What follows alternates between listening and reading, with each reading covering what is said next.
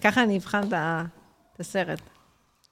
אה, מעכשיו אני אסתכל עכשיו יודעים גם לבחון. פרקים אחרים. זה הדבר היחיד שדינמי.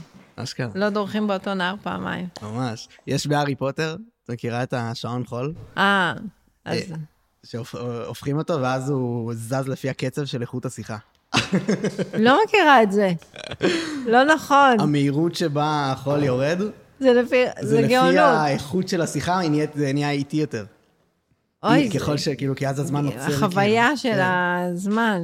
למרות שכשחושבים על זה, זה הפוך. בסדר. כשאתה נהנה משיחה, אז הזמן עובר מהר, לא? הזמן עובר אומרים. מהר, אבל הוא מרגיש יותר לאט. אולי אני טועה וזה הפוך, אבל זה אחד מהשניים. כאילו, כן. Mm.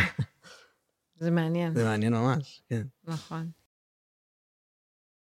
גבירותיי ורבותיי, שלום וברוכים הבאים.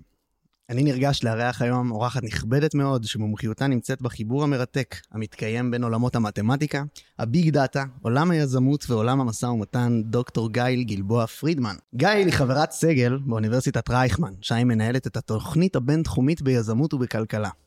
לאורך הקריירה שלה היא פרסמה רבות בכתבי עת אקדמיים מהשורה הראשונה והציגה בכנסים בינלאומי- בינלאומיים מובילים בארץ ובעולם. היא גם הוציאה מספר ספרים נפלאים לאור לילדים וגם למבוגרים, ביניהם אלמה מאטר, ואני חושב, משמע אני טועה, שכתבה ביחד עם הסופר חיים שפירא, אה, הנפלא. מדע הנתונים הוא בהרבה מובנים מדע העובדות. ועובדות מבחינתי הן המפתח לגילוי האמת. בעידן של הפצת שקרים במדיה החברתית ודיסאינפורמציה תקשורתית שמגיעה אלינו מכל כיוון, חשוב מאוד לקיים מחקרים ענקיים שייתנו לנו תמונה כמה שיותר נכונה של המציאות בה אנחנו חיים. ולקרב אותנו אל עבר עתיד טוב יותר גם כאנושות וגם כפרטים. וזה בדיוק מה שגיא מתמחה בו. מחקריה פורצי הדרך עושים תרומה ענקית עבור תחומי מחקר כמו פסיכולוגיה וקבלת החלטות ועד לבריאות הנפש, רפואה ואיכות הסביבה. וזה כבוד גדול לשוחח עם מדענית מוערכת כמוה. זהו הפודקאסט של דניאל דושי, אם נהניתם, שימו עוקב. אז כיף לארח אותך, גיא, מה נשמע? כיף להיות פה, אהלן, חג שמח. חג שמח, איך את מרגישה? מעולה. כן? זה כיף. אה, אני אגש ישר לעניין ברשותך, אני אשמח לשמוע מה זה בעצם ביג דאטה, איך הגעת לעולם הזה, מה זה עולם ניתוח הנתונים. העולם שאנחנו חיים בו הוא עולם אקראי. בואו רגע נחשוב על זה, אנחנו בחדר פה של אה, אה, אימוני יוגה, אז בואו נעשה מדיטציה קצרה כדי להבין שהעולם שלנו הוא עולם אקראי, עולם עם אי-ודאות. והתופעה הזאת היא התופעה שמניעה אותנו לחקור, לחשוב, לנתח נתונים, כי אנחנו רוצים להפחית את האי-ודאות. כאשר אני מפחיתה אי-ודאות, זה אומר שקיבלתי אינפורמציה שמשמשת אותי לחזות את העתיד בדיוק יותר נכון. חשוב להדגיש שאנחנו לא יכולים לחזות את העתיד, אנחנו לא נביאים, אבל אנחנו יכולים להקטין את סימני השאלה שיש לנו, וזה נותן לנו כוח כדי להתנהג אסטרטגית בתוך העולם שאנחנו חיים בו. אה, אז בעצם בכאילו, בעזרת אה, מסות גדולות של מידע, אנחנו יכולים לעשות מחקרים שמראים לנו איך זה קורה בכמות גדולה של, אנש... של כל דבר, ולצמצם את זה לקטן, להגיד זה במיקרו עובד גם נכון, אותו דבר. אה, משהו אה, דומה לזה, אני בעצם משווה את זה למישהו שיש לו ניסיון או אין לו ניסיון. תחשוב על רופא מתחיל ורופא מנוסה. ככל שיש לך יותר נתונים, אתה יכול ללמוד מהם ולשפר את המומחיות שלך. אז היום הרובוטים, המחשבים, עובדים באותה צורה שהיא דומה ללמידה האנושית. Mm, אני מבין. בזכות הנתונים. זה העורק הראשי של כל הבינה המלאכותית בעצם. שמה, באיזה צורה? אה, כדי שמערכות תהיינה דומות בביצועים שלהם, במשימות שלהם לבני אדם, הן חייבות לקבל הרבה היסטוריה, מידע היסטורי, שבעזרתו הן אה, אה, בונות מודלים, יוצרות איזשהו סדר, שעוזר לנו לחזות את העתיד. באיז... כאילו, זאת אומרת ש... שבינה מלאכותית מייצרת עכשיו את האפשרות לעשות את זה בלי מגע אדם, כאילו? או, עכשיו עברנו לנושא של בינה מלאכותית, והרבה פעמים שואלים אותי מה ההבדל בין בינה מלאכותית ל-machine learning או לביג דאטה. אז כל התחומים האלה עובדים ביחד, ואני אעשה קצת סדר.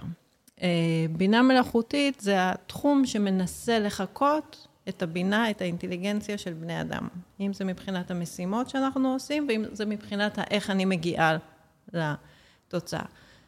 בתוך זה יש כלים, או יש אה, טכנולוגיה שמאפשרת את זה. יש הרבה דברים שמאפשרים את זה, החל מה, מהחומרה, מהברזלים, וגם האלגוריתמיקה. Mm. אז בתוך האלגוריתמיקה אנחנו משתמשים בביג דאטה כדי שנוכל להיות חכמים. זאת אומרת, אנחנו לא מניחים שרכב אוטונומי נוסע על הכביש בזכות מידע קטן או דוגמאות מעטות. אנחנו חייבים לתת לו המון המון התנסות וחוויה ונתונים כדי שהוא ידע לנהוג כמו בן אדם.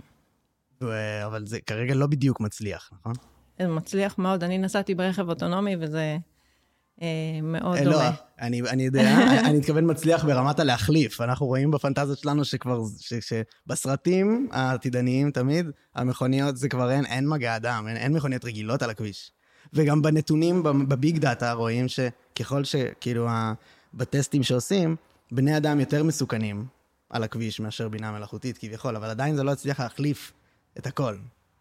זאת שאלה מאוד מעניינת, ובוא נשאר רגע באזור של הרכבים אוטונומיים, mm-hmm. כי זו דוגמה מאלפת בעיניי. מעצם העובדה שמדובר פה על חיים ומוות, זה גם מקפיץ הרבה שאלות מוסריות. Mm-hmm. אה, האם רכב אוטונומי שדורס הוא אחראי? האם התוכנה אחראית? מי יושב בכלא? הרובוט? המתכנת? אה, אז הנושא המוסרי צץ פה, אני אספר לך משהו מעניין, יש דילמת הקטר. מכיר אותה? זה, זה דילמה בפילוסופיה שאומרת, דילמה של המוסר. אתה שואל את עצמך, אם יש קטר שעומד לדרוס אה, חמישה אנשים, ולך יש מסוגלות בעזרת ידית להטות אותו למסילה ששם הוא ידרוס רק בן אדם אחד. האם אתה תעשה את זה? אז מצד אחד לא להתערב, זה מוסרי. מצד שני, להפחית מספר הרוגים. זה יותר מוסרי. אז זה מסמל דילמות שבן אדם יכול לחשוב עליהן, ואנחנו מצפים שבסופו של דבר גם רכב ידע להתנהג. אז איך למשל, הנה, אני אשאל אותך, מה היית רוצה, שרכב אוטונומי יסטה או לא יסטה? שהוא אה, יתנגש בקיר עם הנהג, או ידרוס? תלוי מה הבן אדם הזה עשה. אה, אם לא, הוא נחמד, אם הוא חייך. אם הוא יפה, אה, לא, אני באמת חושב שאי אפשר להחליט. אה, צודקת, זה בהחלט, אה, זה בעיה אמיתית. זה בעיה אמיתית. וכאילו, רק עד שלא נשים את עצמנו שמה, אנחנו לא נדע איך בן אדם... אני כנראה הייתי מגיב איכשהו, אבל אין עדיין מכונה שהצלחנו לדמות לסיטואציה שבה אני אהיה בקטר שמה ואצטרך... כשאני אהיה שם אני אצטרך לבחור משהו הרי, נכון? נכון. אז נגיד אתה יודע שמחר יש רכבים אוטונומיים, איך היית רוצה שהם יבחרו? שהם יתנגשו עם הנוסע היחיד בקיר או ידרסו חמישה אנשים? אה... שאלה כבדה. לא יודע.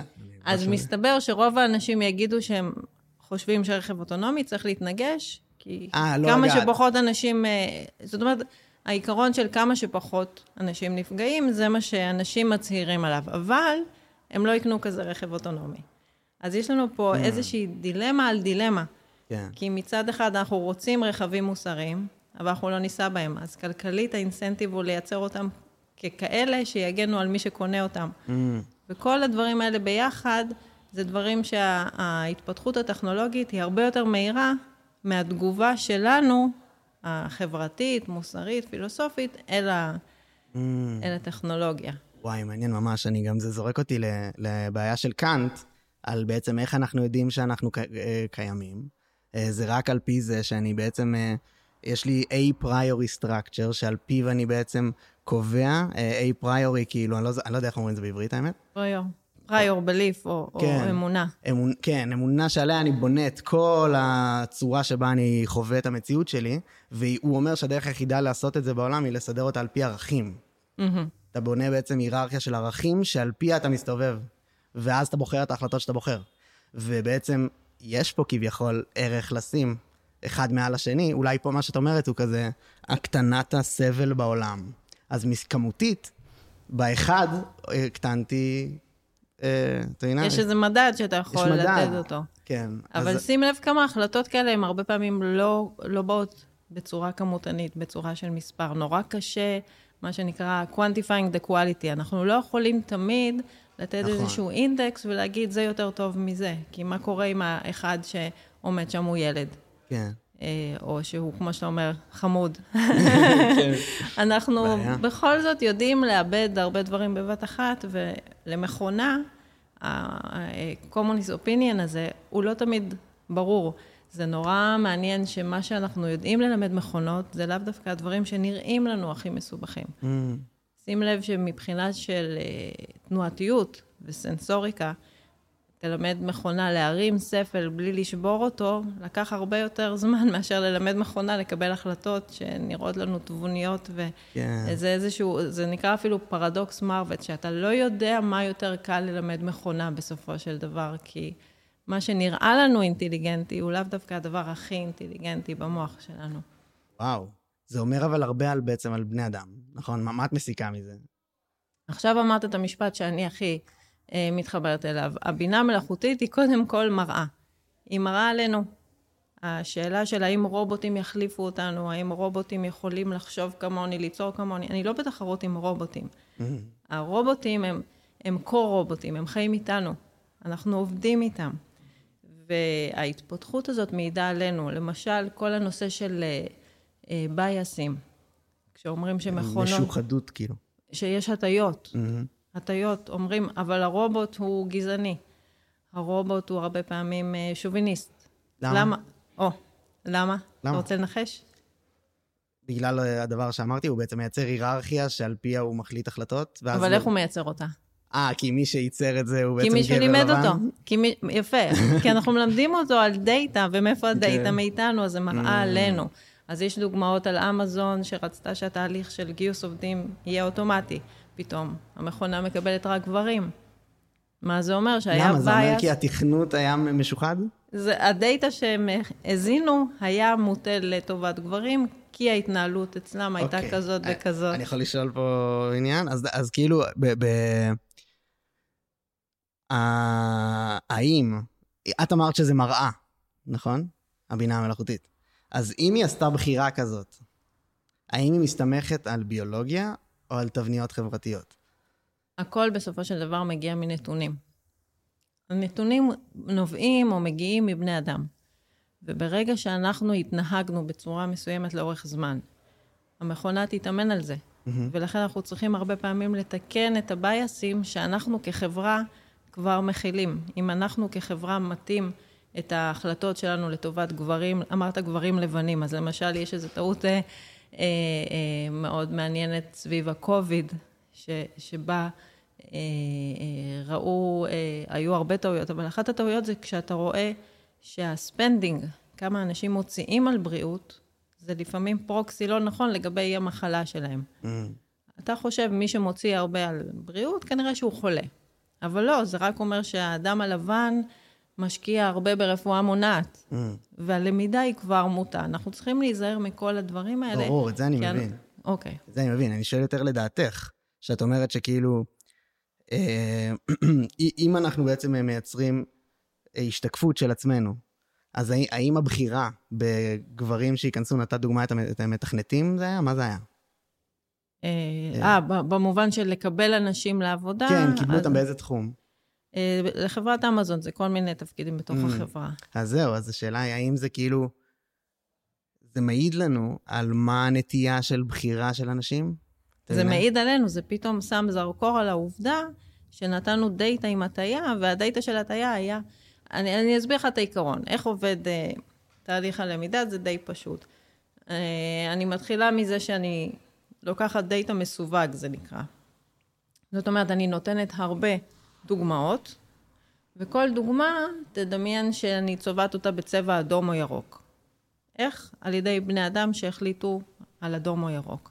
עכשיו, אני מכניסה את כל הדאטה הזה למכונה, והיא רואה שהדוגמאות האלה הן אדומות, הדוגמאות האלה ירוקות, מגיעה דוגמה חדשה לא צבועה. ואז היא שואלת עצמה, האם היא יותר דומה לדוגמאות האדומות שהיו לי בהיסטוריה, או לירוקות, ולפי זה היא מחליטה. זה כל העיקרון. למה זה דומה? לילד שלומד uh, לנסוע על אופניים. הוא לומד מתי לפנות ימינה ומתי שמאלה, לפי דוגמאות. נכון. ואז, אם אני נתתי הרבה דוגמאות של לא לקבל עובדים בגלל תכונות מסוימות, אז היא למדה את זה. ואין לי איך לתקן את זה, אלא אם כן אני מודעת לזה, ויש היום כן. מודעות להטיות האלה. אז זהו, השאלה אם זו טעות. זה מה שאני שואל. אה. אולי...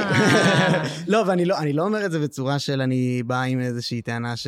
אני אומר משהו, אולי זה מעיד על הבחירה באופן שאנחנו טועים, והוא צודק.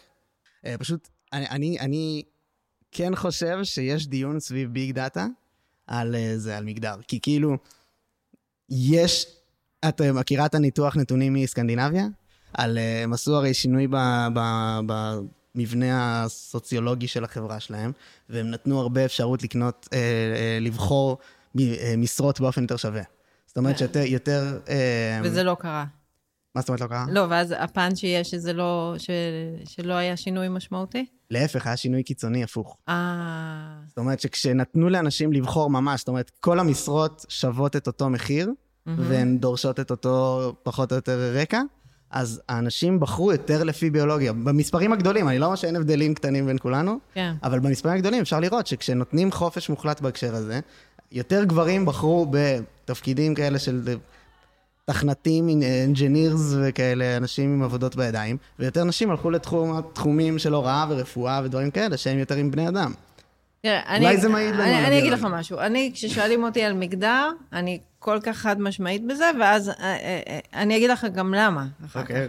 אני חד משמעית שאין הבדל, ושכולם יכולים אותו דבר, ושהנטיות שלנו הן אותו דבר, ומה שמולד זה זהה. חד משמעית. זאת אומרת, גם שואלים אותי על מתמטיקה, אם זה נשי או גברי, זה אותו דבר מבחינתי, מחשבים זה אותו דבר. חד משמעית, היכולות. מעבר לזה, אני יכולה להגיד לך שהיום הרבה דברים עוברים למכונה, ולמכונה אין אה, מגדר. נכון. ולכן היכולת שלנו להשתמש במכונה זה אה, מוח קולקטיבי עם הרובוטים. כמו שפעם אה, מבחן פסיכומטרי, היית צריך להביא מחשבון, והיום לא. למה? כי היכולת, הסקיל של לחשב מהר, היא לא רלוונטית היום.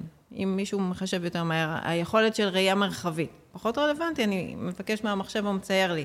הסקיל שלנו היום הוא איך להשתמש, utilize כלים שהם היום, הדמוקרטיזציה של המחשב ושל התוכנות, היא החשובה. ו- והדברים ש- שאנחנו מדדנו פעם מבחינת אה, אינטליגנציה, גם משתנים. השאלה של מה זה אינטליגנציה משתנה. ומי שהמציא מבחני אינטליגנציה, ומי שהמציא מבחנים אה, ברור. אישיותיים, היו גברים, ומשם גם ההגדרה. אז יש פה עניין רקורסיבי. כשההגדרה היא רקורסיבית, אז אני לא נכנסת למקומות האלה. ולכן אני אומרת, אה, אין הבדל. והשאלה המעניינת היא כשאתה מביא את זה לעולם של הביג דאטה. אז בואו נשאר רגע שם. יש לנו נטייה הרבה פעמים לחלק את העולם בצורה בינארית. אם אתה שם לב, עשיר ועני, גבר, אישה, צעיר, מבוגר. זה כיף לחשוב ככה, שהעולם הוא מטבע. Mm. מה זה אומר? זה אומר שכשיש אה, אה, מדד כמו מדד העוני, יותר קל לנו להבין ולמדוד את זה, אבל זה לא נכון שהמציאות היא ככה. תחשוב על אה, מגורים אפילו. מהמם. זה לא שיש אה, עניים ועשירים. יש את אלה שיש להם אה, לא, זה- בית זה מיתית. סקאלה. ויש אנשים שיש להם כבר אה, בידוד מגשם, יש אנשים שיש מים זורמים, ויש אנשים שיש להם בית עם חשמל. זה מאוד רציף. אבל זה קצת שונה ממגדר, לא? עכשיו, או, מאוד שונה. מגדר זה נורא נוח. עכשיו, אני יכולה להגיד לך בתור חוקרת, אולי זה לא politically correct, אבל אני אגיד לך, יש לי data. אני יודעת על אנשים אם הם גבר או אישה. מאוד כיף לבדוק, דבר ראשון, אם יש הבדל בין גברים לנשים. Mm. זה מחקר שקל לעשות אותו. את אומרת הוא לא מעיד? יכול להיות שהוא מעיד, אבל עצם העובדה שנורא קל לעשות את המחקר הזה, זה אומר שעשו יותר מחקרים על זה. כי הרבה פעמים זה נתון שהוא קיים. גבר אה, ואישה. אז אתה שואל, יש הבדלים. מדי פעם יש גם הבדלים, ואז זה יוצא. זה, כן. זאת ההתייחסות שלי לנושא, אה, מהסיבה שמה שמעניין זה בני אדם. באופן כללי, כל כך מורכב לה, להבין בני אדם גם ככה. אה, במיוחד היום כשאנחנו מסתכלים על רובוט, זה מראה כמה אנחנו מורכבים. ואם אתה מסתכל על המבחנים שאנחנו דורשים מהרובוט לעבור, לפעמים זה מצחיק אותי שככה אנחנו הגדרנו את עצמנו. זאת אומרת, יש מבחנים שבודקים האם הרובוט יכול להבין תוכנית טלוויזיה.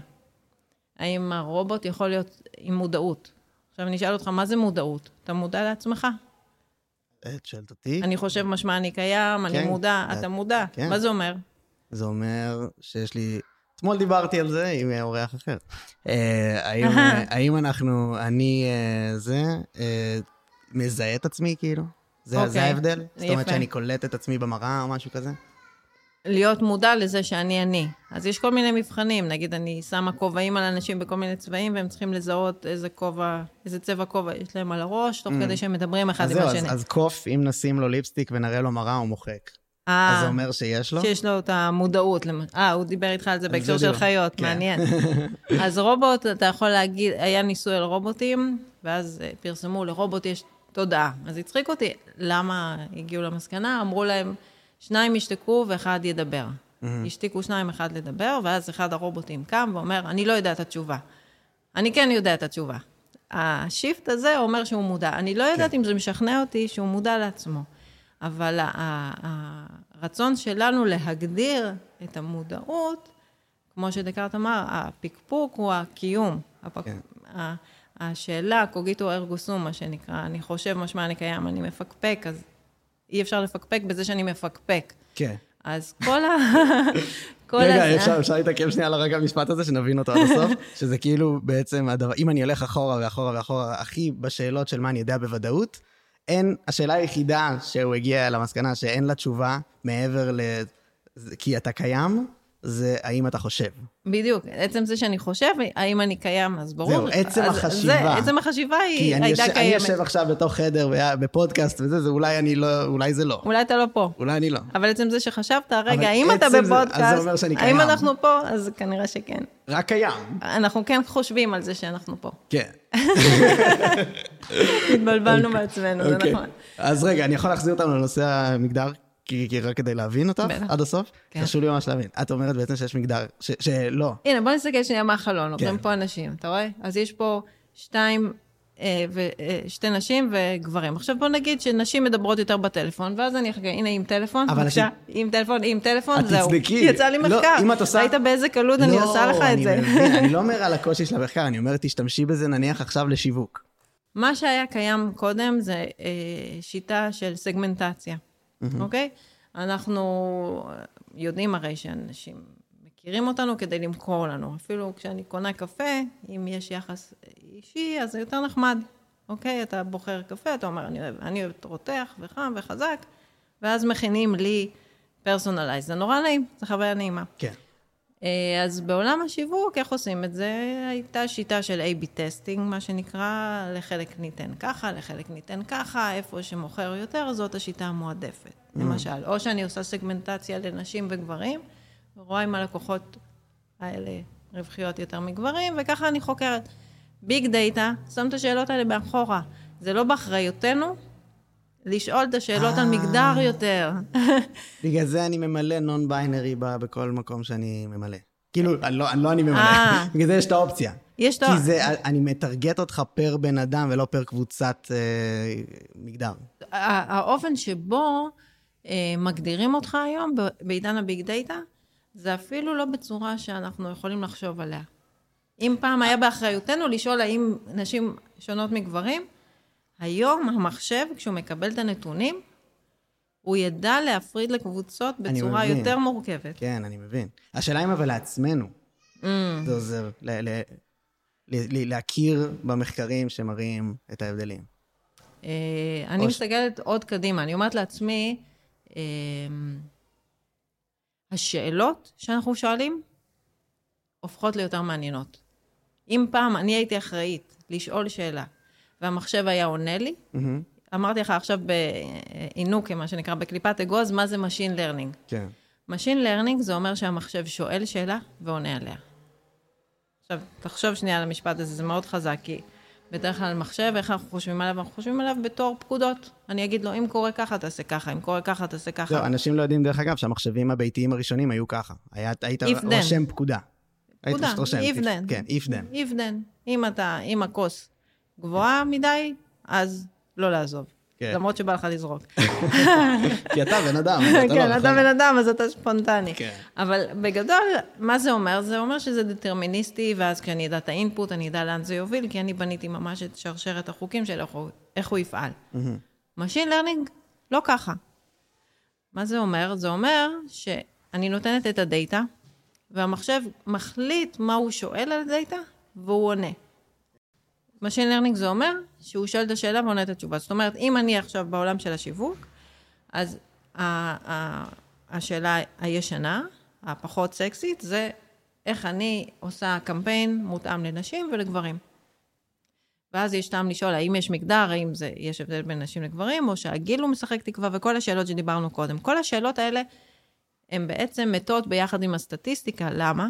כי היום המחשב גם ישאל את השאלות החדשות. יותר מורכבות, יותר... יותר מורכבות. אולי דווקא אנשים שגרים בשנקין בקומה שנייה בגיל 35, וקנו אתמול חולצה כחולה, הם אלה שעכשיו ירצו את הקפה שלהם חזק.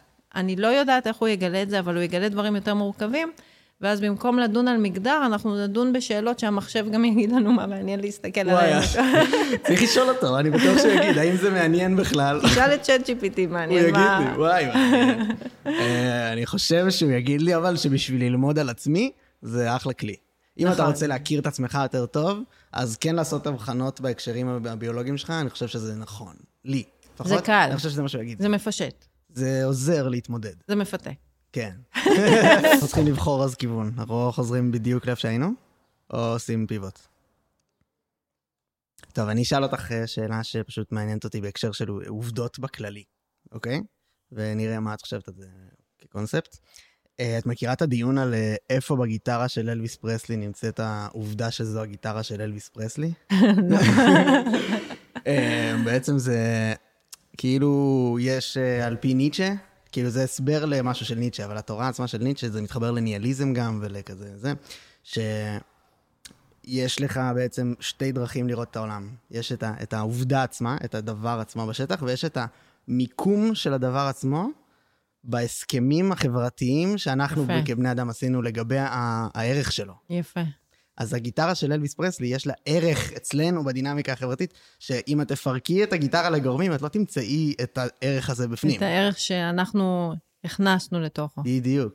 אז זה בעצם דיון מעניין על, על החשיבות של עובדות.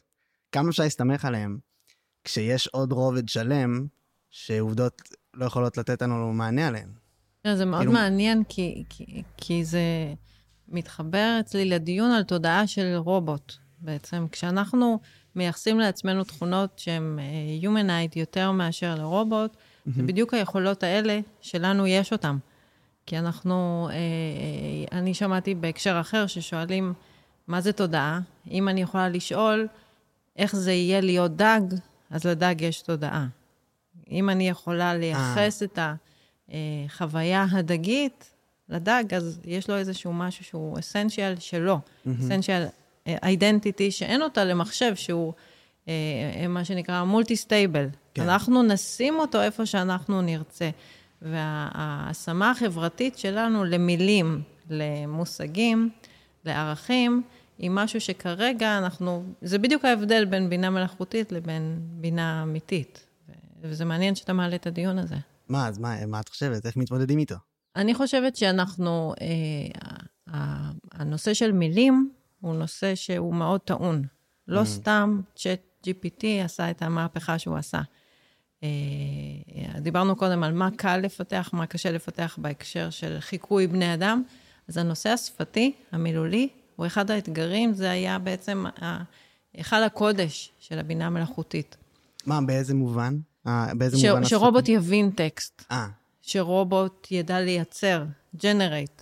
טקסט. Mm. זה הרבה יותר מורכב ממה שאנחנו חושבים. מדוע? כי אה, הגישה הייתה לייצר לו מילונים. ומילונים אה, של מינים נרדפות וכולי. אבל אם אתה חושב על זה, אותה מילה במשפט שונה יש לה הקשר אחר.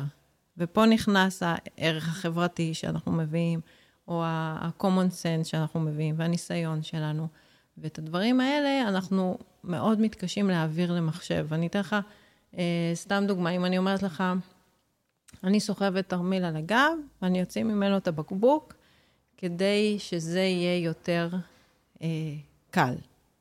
אז מה זה זה? למה התייחסתי? לתיק. אוקיי. אבל אם אני אגיד לך, יש לי תיק על הגב, אני אוציא את הבקבוק כדי שזה יהיה יותר נגיש. מה זה זה? הבקבוק. למחשב, אין אפשרות להבין את זה. אולי התיק שלי צריך להיות יותר נגיש, אולי הבקבוק. הוא לא מבין דברים שלנו, או לילד אפילו, שמדבר, זה מאוד ברור. את מתכוונת על ייחוס בתוך המשפט. ייחוס בתוך המשפט. זה מדגים לנו כמה מאתגר לייצר את הבוטים או את הצ'אט GPT, שהיום אנחנו מדברים איתו, ו... ואנחנו שומעים אנשים אומרים, אה, אבל הוא לא ענה לי טוב, אבל הוא הביא לי מידע לא נכון. נכון. נכון? אני שומעת הרבה שאומרים, אני כועס הוא אומר לי שזה זה מכעיס. לא, כאילו, אני ממש עפתי על זה קצת יותר מדי בהתחלה. ואז זה לא נוחת, קלטתי נכון? ש- יש כן. את ההתאהבות ואת הקריסה עם ChatGPT. עוברים איזה תהליך כזה, כן. בדיוק, זה אולי עם כל דבר שאנחנו מתערבים. עם כל טכנולוגיה. אה, אז אני חושבת שזאת לא...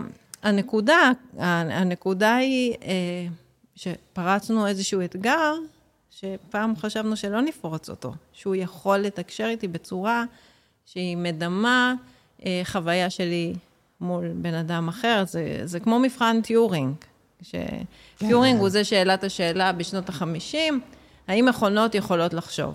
אפרופו, והוא אמר, אני לא הולך לעשות סקר גלופ על השאלה הזאת, זאת לא שאלה ש, של אנשים, זאת שאלה שצריכה להיות מתמטית, והוא הגדיר את זה מתמטית, יותר פורמלית במדעי המחשב, זה בתחום של אוטומטים, שפות פורמליות, אבל לפשט את העניין, אם אה, אני, ה-imitation game של טיורינג אומר, אתה מכונה, אני בן אדם, אתה ChatGPT לצורך העניין, אני בן אדם, ועכשיו ידברו איתנו, איזשהו שופט ידבר עם שנינו, ויצטרך לנחש מי המכונה, מי הבן אדם.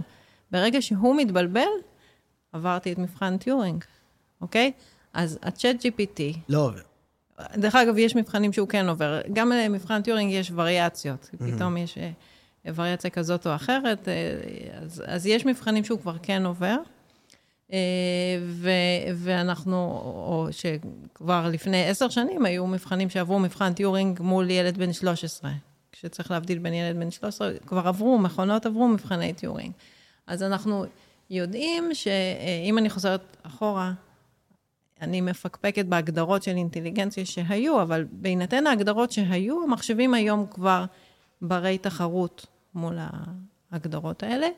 אה, חשוב להגיד שבן אדם הוא יותר מסכום חלקיו ויותר מסכום אה, מבחניו, ו, אה, ועדיין אין לנו, אני אשתמש במילה לא מדעית, את התחושה שצ'אט GPT הוא, ה, הוא הבן אדם החדש, למרות שאנשים מדווחים על התאהבות בבובות והתאהבות בטכנולוגיה, התאהבות אה, עם הורמונים וכל התגובתיות שקשורה לאדיקשן, שיש לנו סביב אה, תגובה ל, ל, לדברים חיים. כן. אז, אז לגמרי, כמו הסרט הר. לגמרי. לא, לא רק הר, היום תדבר עם יפנים על הצעצועים שלהם, אז זה, זה באמת קורה.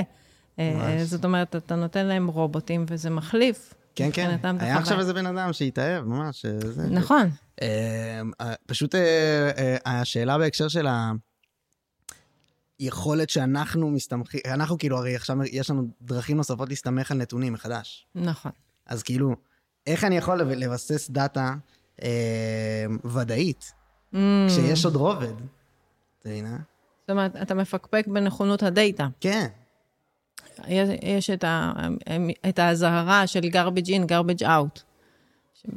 מה שמכונה יודעת לעשות, זה לקבל data, ומתוך ה-data לחלץ תובנות. אם אתה תיתן לה data לא אמין, אז המסקנה לא אמינה. כן. ו- ואם אתה מאמן אותה בצורה לא מדויקת, אז המסקנה לא נכונה, והרבה פעמים שואלים, אבל רגע, המחשב יכול לטעות, המחשב יכול uh, לקחת data לא נכון, אבל כל עוד בן אדם לא פיצח אתגרים מסוימים, בואו לא נצפה ממכונה לחקות בן אדם ולהיות יותר טובה, כי אנחנו כן. עדיין בגדר של מכונה מחקה בן אדם על סמך הדאטה שהוא נתן.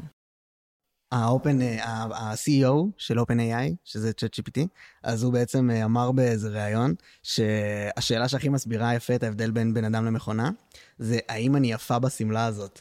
די. כי אי אפשר לענות, כאילו. אין, אתה לא יכול לענות אה, נכון. זה כזה, זה לא תלוי, זה לא תשובה עם מילים. זה תשובה עם מוד. עם ה... מה שאתה מעביר רגשית. כן, ומאיפה הבן אדם השני נמצא באותו סיטואציה, באותו שנייה. מעניין. כן, אני ממש מסכים עם מה שאתה אומר. Uh, טוב, זה באמת דיון מעניין, אני נכון. רק אגיד שנייה ונראה אם בא לנו לצלול אליו, כי היינו בנקודה שממש חשובה לי על, ה, uh, על, ה, על הפייסבוק, על, על, כאילו על, ה, על העניין הזה שאתה... החברות הכי גדולות uh, אוספות מידע. נכון. אז שנייה, אני שם את זה רגע בצד ונגיד שנייה את המקום לא, שהיינו בו. לא, אי אפשר לדבר על ביג דאטה בלי לשאול על פרטיות ועל... בדיוק, חייבים לדבר על זה. אבל אולי שנייה נגיע לזה, ואני אומר שלפני זה שה-free will, זה דיון ממש מעניין. זה דיון בדרך כלל בין דת ופילוסופים מוסריים, אבל uh, על האם יש לנו בעצם uh, free will, או שאנחנו, בגלל שיש לנו, הרי המוח שלנו מחולק לשניים, יש לנו מוח limbic system ו-prefrontal cortex, שה-prefrontal cortex הוא מגיב שני, והוא החושב, והוא מי שאני חושב שאני. נכון. אני כאילו דניאל, שזה נכון, זה, נכון, נכון, ומדבר יש ויש איזה...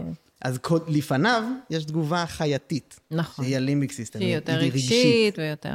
אז יפה, אז בגלל זה אפשר, אני, ואני לא, אני לא יודע מה מניע אותה. למה, אני לא יודע מה המילים הבאות שבאמת עומדות לצאת לי מהפה, אני פשוט אומר אותן, נניח עכשיו. כן. אבל אני גם לא יודע, אה, הנה, זה היה הזמן לשתות מים. משהו אמר זה לי. קורה. זה פשוט קורה. זה קורה, וטוב שכך, כי יש אז- לנו אינסטינקטים שהם גם הישרדותיים, זה שקשורים אפשר לזה. להגיד שזה, הוא, הוא אומר, סמריס, מי שדיברנו לפני שנייה, הוא אומר שזה מקביל ל... סליחה. שאולי יושב מישהו בחדר השני עם ג'ויסטיק. יפה. הוא פשוט עושה בשבילך את כל הדברים האלה. אתה, אתה מסביר אותן אח, אחרי זה, את כל הפעולות שלך. נכון. קודם נכון. כל הקורות, ואז אתה נותן להם הסברים. נכון, אז, אז באמת השאלה של למה? למה אנחנו עושים דברים? האם יש לנו איזושהי פונקציית מטרה, זה נקרא בעולם של אופטימיזציה ו, אה, אה, ואופטימיזציה קומבינטורית. אנחנו חושבים על פונקציית מטרה, גם בתורת המשחקים, הסוד הוא למקסם תועלת, ותועלת זה נוסחה. והשאלה אם בני אדם הם כאלה, כמו שאתה אומר. השאלה אם אנחנו יושבים עם נוסחה בראש ומחשבון וממקסמים את התועלת או את ה-well-being שמיוצג על ידי התועלת, או. שמישהו נותן לנו reward ושולט בנו, ואז אם הוא יזיז את הג'ויסטיק, אז אנחנו... אבל זה, לא ש, זה לא שזה מישהו שולט בנו, זה nature שולט בנו. אוקיי, זה, אז, אז בואו נחזור למה שדיברנו קודם, ונגיד את מה שעשינו עליו מדיטציה בתחילת השיעור. העולם הוא אקראי. מסכים. אז פה נכנס עוד רובד גם שאומר, אנחנו, גם גם שלנו." אנחנו. ואז אתה אומר, העולם הוא אקראי, הנסיבות הן אקראיות. התגובה שלי אל זה היא אקראית, ו- ואיך אתה מגיב לעולם כזה? אתה אומר, זה עולם שאין טעם לבנות מתמטיקה, אי אפשר לחשוב על בני או, אדם. או זה, או שאני... הכל... אני, אה, מה שאני נזרק אליו ממה שאת אומרת, זה שדווקא, זה אולי הדבר הכי יפה בזה, זה שזה מבטל את, ה, אה, את רוע. זה פשוט, כי? הבן אדם, אתה, אין פרי אייג'נט שיושב במוח של הבן אדם שעשה לך עוול. זה, הוא, הוא פעל מכורח אז, משהו אחר. המשפט של הכל צפוי והרשות נתונה, שמגיע מהיהדות, הוא משפט שמסמל בדיוק את האחריות שיש לנו. זאת אומרת, או אם אני, אה, בשם האוניברסיטה שאני מגיעה, אז חירות ואחריות. זאת אומרת, מצד אחד האינדיבידואל אה, פתוח בפני הרבה אפשרויות, מצד שני יש את האחריות של איך אני משפיעה על הסביבה, מה שזורק אותנו לתורת המשחקים. בתורת המשחקים, מה הגאונות בעצם של אה, נאש ו- ו- ודומיו, שבשנות ה-50, אפרופו בדיוק כשהתחילו לבנות פרספטרונים ולהבין את המוח, ובדיוק כשדיברו על בינה מלאכותית, אז גם כאן, גם בכלכלה, יש פריצות דרך, כנראה שמלחמות עולם עושות את שלהן. ואז אנחנו אומרים, אם בני אדם חושבים על עצמם ועושים את מה שמעניין אותם, ו- ו- ואנחנו לא יכולים להבין את זה, והם אקראיים, והעולם הוא אקראי, אז אין טעם לנתח את זה. יש רק היצע וביקוש, ומתוך העולם של היצע וביקוש נכנס עולם של משחק, שאומר, בואו נראה איך אנשים מקבלים החלטות בתוך העולם האי-ודאי, מתוך הנחה שגם אנשים אחרים הם מקבלי החלטות באותו עולם. והנס הזה שנש מוכיח, המשפט של נש, הפריצת דרך היא שהוא מראה שיש שיווי משקל. מה זה שיווי משקל? שאפשר לחזות איך נתנהג בתוך העולם האקראי הזה.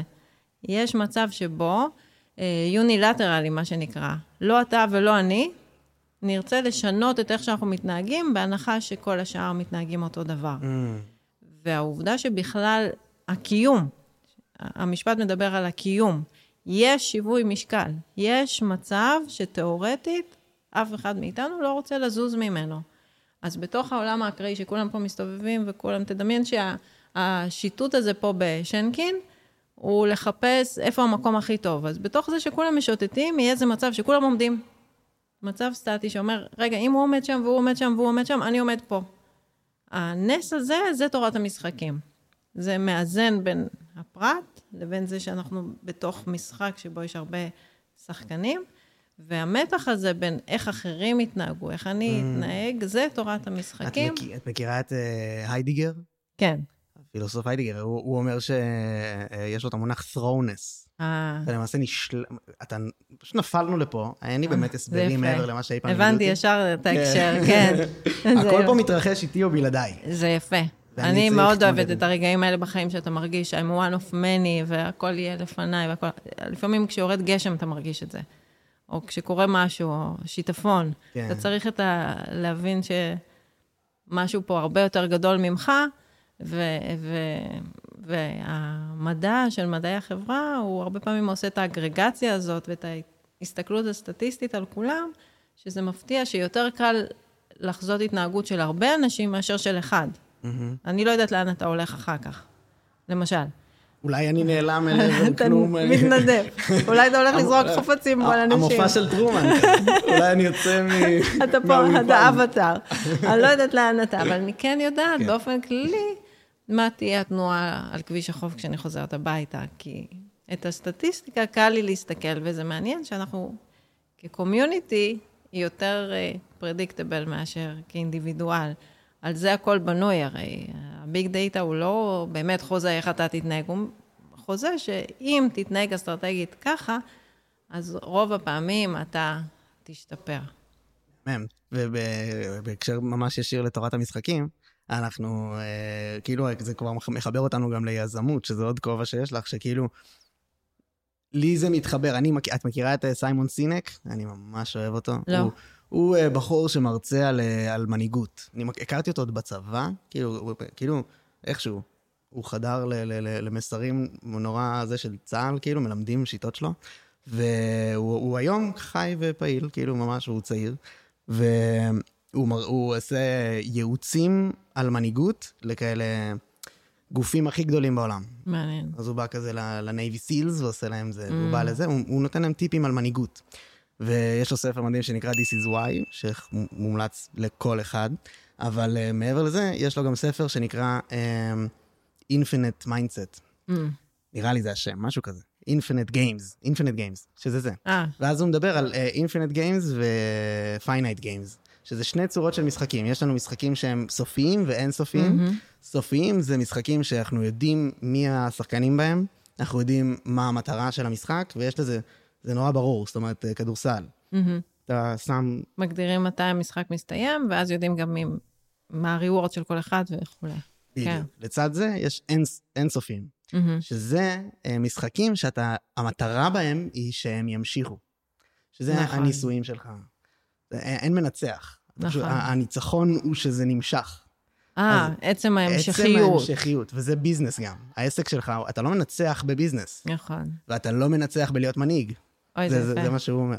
אז זהו, אז החיבור פשוט בהקשר הזה, נראה לי נורא, נורא בין תורת המשחקים נורא ליזמות. יפה, כי יש גם, אם אנחנו לוקחים את הדוגמה הקלאסית של אה, דילמת האסיר, כן, שבה יש שיווי משקל שהוא לא לטובת שני השחקנים. זאת אומרת, כל אחד יכול להלשין או לשתף פעולה. אה, ברגע ששנינו מלשינים, אז, אז זה פחות טוב מאשר ששנינו נשתף פעולה. אבל ה-incentive שלי הוא תמיד להלשין מול כל אסטרטגיה שלך. מצד שני, ה-incentive שלי הוא ש, שאתה לא תהיה מלשן.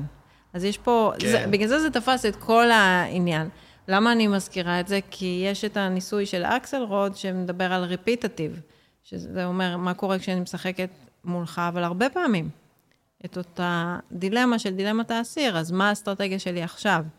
האם אני גם אבחר תמיד את השיווי משקל הלא יעיל, או שאנחנו נלמד אחד את השני ונלמד להסתנכרן, ומסתבר שהאסטרטגיה משתנה. המנצחת זה טיט פור טאט, מה שנקרא. אני נותנת אמון עד שאתה בוגד באמוני, שזה השקפה גם לחיים. נכונה, שאלת קודם טוב ורע.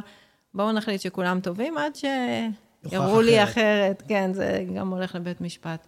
כן. אז, אז המשחק ה-ongoing הוא, הוא נכון, אני גם אסייג ואומר שתורת המשחקים היא לא באמת תופסת את המציאות, היא מחלצת תובנות.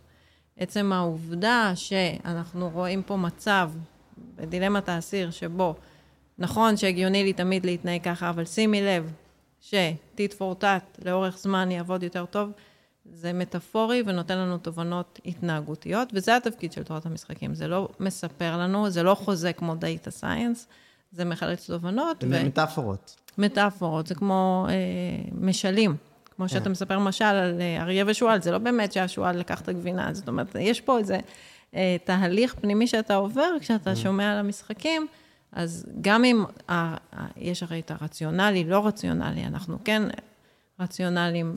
אה, אם אנחנו לא רציונליים, אז תורת המשחקים מתה?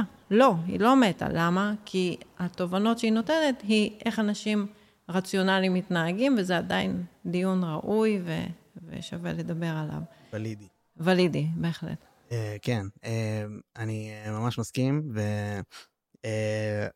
ואני uh, מסתכל ככה, לאחרונה יש לי מערכת יחסים כזאת עם התנ"ך.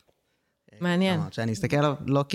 תפרט. ראיתי, ראי, אני לא יודע אם את מכירה את ג'ורדן פיטרסון, ככה הוא מדבר על זה, ואני מאוד אוהב אותו, והוא uh, נשאל איפשהו, האם אתה מאמין שקין והבל uh, קרה? Mm. הוא עונה, מה זאת אומרת, האם זה קרה? זה קורה כל הזמן. יפה. זה, זה משל תמידי, זה חוכמה הכי עתיקה שיש לנו כליטרצ'ר, שאנחנו סוחבים דורות על דורות, מנסים ללמד את העתיד, מסרים, לקחים שאנחנו לומדים מההתמודדות שלנו עם העולם. עמוק. ואני עכשיו לאחרונה עם תנ"ך אה, ממש ככה, כל הסיפורים, אני מנסה ללמוד מהם מאבות אבותיי, מה הם מנסים להגיד לי על עצמי. ולצורך העניין, קין והבל זה דוגמה מולה, זה שבתוך... ב, ב, זה קין והבל זה, זה אופציות לבחור בכל שלב. אתה בכל רגע זה, נתון זה יכול לבחור ככה או ככה. זה מאוד יפה מה שאתה אומר, כי, כי יש משהו, אפרופו אנושיות. כן. מה זה אנושיות? זה משהו שקיים בנו מעצם היותנו בני אדם. מה שנקרא, המוזה הזאת שזורמת לנו בעורקים, להיות בני אדם. וזה מה שגורם לנו להיות סקרנים על אותן שאלות, גם כשזה יבשות כן. נפרדות עוד לפני שהייתה תקשורת. והעובדה, עוד פעם אני אחזור, אנחנו בחדר של יוגה, העובדה שיש תנועות שנעימות לאנשים במשך אלפי שנים ועושות את אותו אפקט. ויש אה, אה, גם אה, לפתור משוואה ריבועית, אנחנו פותרים היום כמו לפני אלפיים שנה. כן. אז יש כמה דברים שנשארים, והמחשבה על רובוט שיהיה אנושי, זה לא משהו חדש, יש במיתולוגיה את אפקט פיגמליון. דקארט שהזכרנו אותו, יש עליו אגדה שבתו נפטרה, ואז הוא בנה בובה כדמותה ודיבר אליה. ממש פיגמליון. אז זה ממש פיגמליון. או ביירון עם ראש ברונזה, זאת אומרת, התחושה הזאת שיש ברזל שהופך לאנושי... כן. אני יותר מסתכל על זה כמו... זה... אה, יש... סליחה, את רוצה לסיים את לא, לא, אני רק אומרת שזה משהו שהוא בתוכנו, ויש כן. דברים שהם... אני מסכים. הפסל אה, דווקא של דוד, mm. של אימא, אה, זה מיכל אנג'לו, אם אני לא טועה, שכזה הפסל המפורסם, כן. זה, אני קראתי לאחרונה שה... המש... מה שהוא רצה להעביר, או שככה לפחות מנתחים את זה רוב המנתחי אומנות, זה שזה פסל שלפני שהוא עוד ניגש לפסל אותו, מה שהיה בראש שם זה כאילו, אתה יכול להיות יותר ממה שאתה. זה הרגש שהוא רצה שהחווה יחווה. וואי, זה יפה. אז אני, אז אם נסתכל ככה על, על הרובוטים, על, על שהם יהפכו להיות כל כך אדם שלם שישתקף מהם מה אני יכול להיות, באופן יותר ברור מאי פעם. זה ממש יפה, זה חוזר לדיון שלנו על הראי. בדיוק, שזה נכון, משתקף משם. נכון, זה כמו גם משל המערה מתחבר לזה, ו, ואם אמרת אומנות, אז יש משפט שאומר שהתמונה היא ה-judgment עבורך, ולא אתה שופט התמונה. כן. זה כמו אלה שעומדים מול תמונה ואומרים, אה, גם אני יכולתי לצייר את זה. זה מעיד עליך מלא. זה מעיד עליך שאתה לא יכול להתבונן בתמונה, ממש. ומה אתה מבין, והחוויה שאתה עובר. וזה דברים שאנחנו, עוד פעם, לא מצפים מרובוט, אבל השאלה היא לא האם רובוט ידע לעבור את החוויה, אלא האם אנחנו, ומה קרה לתרבות שלנו. אני אתן לך דוגמה של המוזיקה, כי אני יודעת שאתה מעולם המוזיקה. אה, יש היום את המערכות המלצה שבונות לך פלייליסט ו- ומרכיבות שירים, וזה מאוד משפיע על היוצרים ועל המאזינים כאחד. חשוב להגיד ש big data זה לא רק אני מקים חברת big data, אלא אני user של נטפליקס ו-Waze ואמזון. אני, כולם פה. גם אם אתה... מחזיר אותנו גם לפרטיות. וזה מחזיר לפרטיות. אבל עוד לפני זה, נגיד כשאני בוחרת איזה שיר לשמוע. כן. ו- לא, ו- זה, זה אותו דיון. זה... כי מצד אחד אני רוצה שיהיה להם כמה שיותר מידע עליי כדי שהפלייליסט יהיה מושלם בשבילי. אז, זאת השאלה, האם, האם הפלייליסטים נהיו מושלמים, או שזה אה, מחדד אותנו להיות מאוד דומים אחד לשני ומצר את הזנב הארוך של הטעם שלנו וגורם לנו להצטמצם למה שפופולרי. הרי מעצם טיבה מערכת ההמלצה תמליץ על מה שהצליח בעבר. יש פה איזה rich get richer, שיכול לגרום לזה שמה ש... by definition פופולרי, המוזיקה הפופולרית, פופ, תהיה יותר פופולרית, יותר מומלצת, יותר מוכרת, ו... יותר שטחית, יותר קרובה לפני השטח של איך אנחנו מגיבים. של מה אנחנו מכנה מחפשים. משותף. מכנה משותף. כל, כל צ'יל זה קטע שבו דניאל אין לו מצלמה. אז נושא שהוא מהיר, בוא לידי. לא צוחקת. זה יהיה קטע כזה, פתאום אני שם. כמו שדון כזה. לא? אני אמרתי... אני פה. כן, הכל כרגיל. שימו לב, האם שמתם לב להבדל? סימן שאתם לא רובוט. נמצא את זה ההבדלים. המבחן, כמו ש... כמו מבחן שדוחפים- טיורינג, המצאנו. כן. אפשר גם לדחוף לך אה, קולה וזה, נכון? אתה יכול זה? לשים פה. לא, שדוחפים אה, בפריים גורילה. אחד. לא, אתה מכיר את הגורילה יש את הגורילה זה- זה- שעוברת. מה זה כן. עם הקולה? יש עם הקולה, אם אני לא טועה, בפייט קלאב הם מדברים על זה, אה, כן? שיש לך באמצע אחד הפריימים, כי יש 24 פריימים בשנייה, אם אני לא טועה. אה, זה מחליפים. בולבול. אה, בפייט קלאב זה בולבול. ואז אתה לא שם לב? לא, אבל עשו את זה באמת ניסוי עם קולה. ושמים לך את זה בפריים אחד, ואחרי זה אתה יוצא קונה קולה.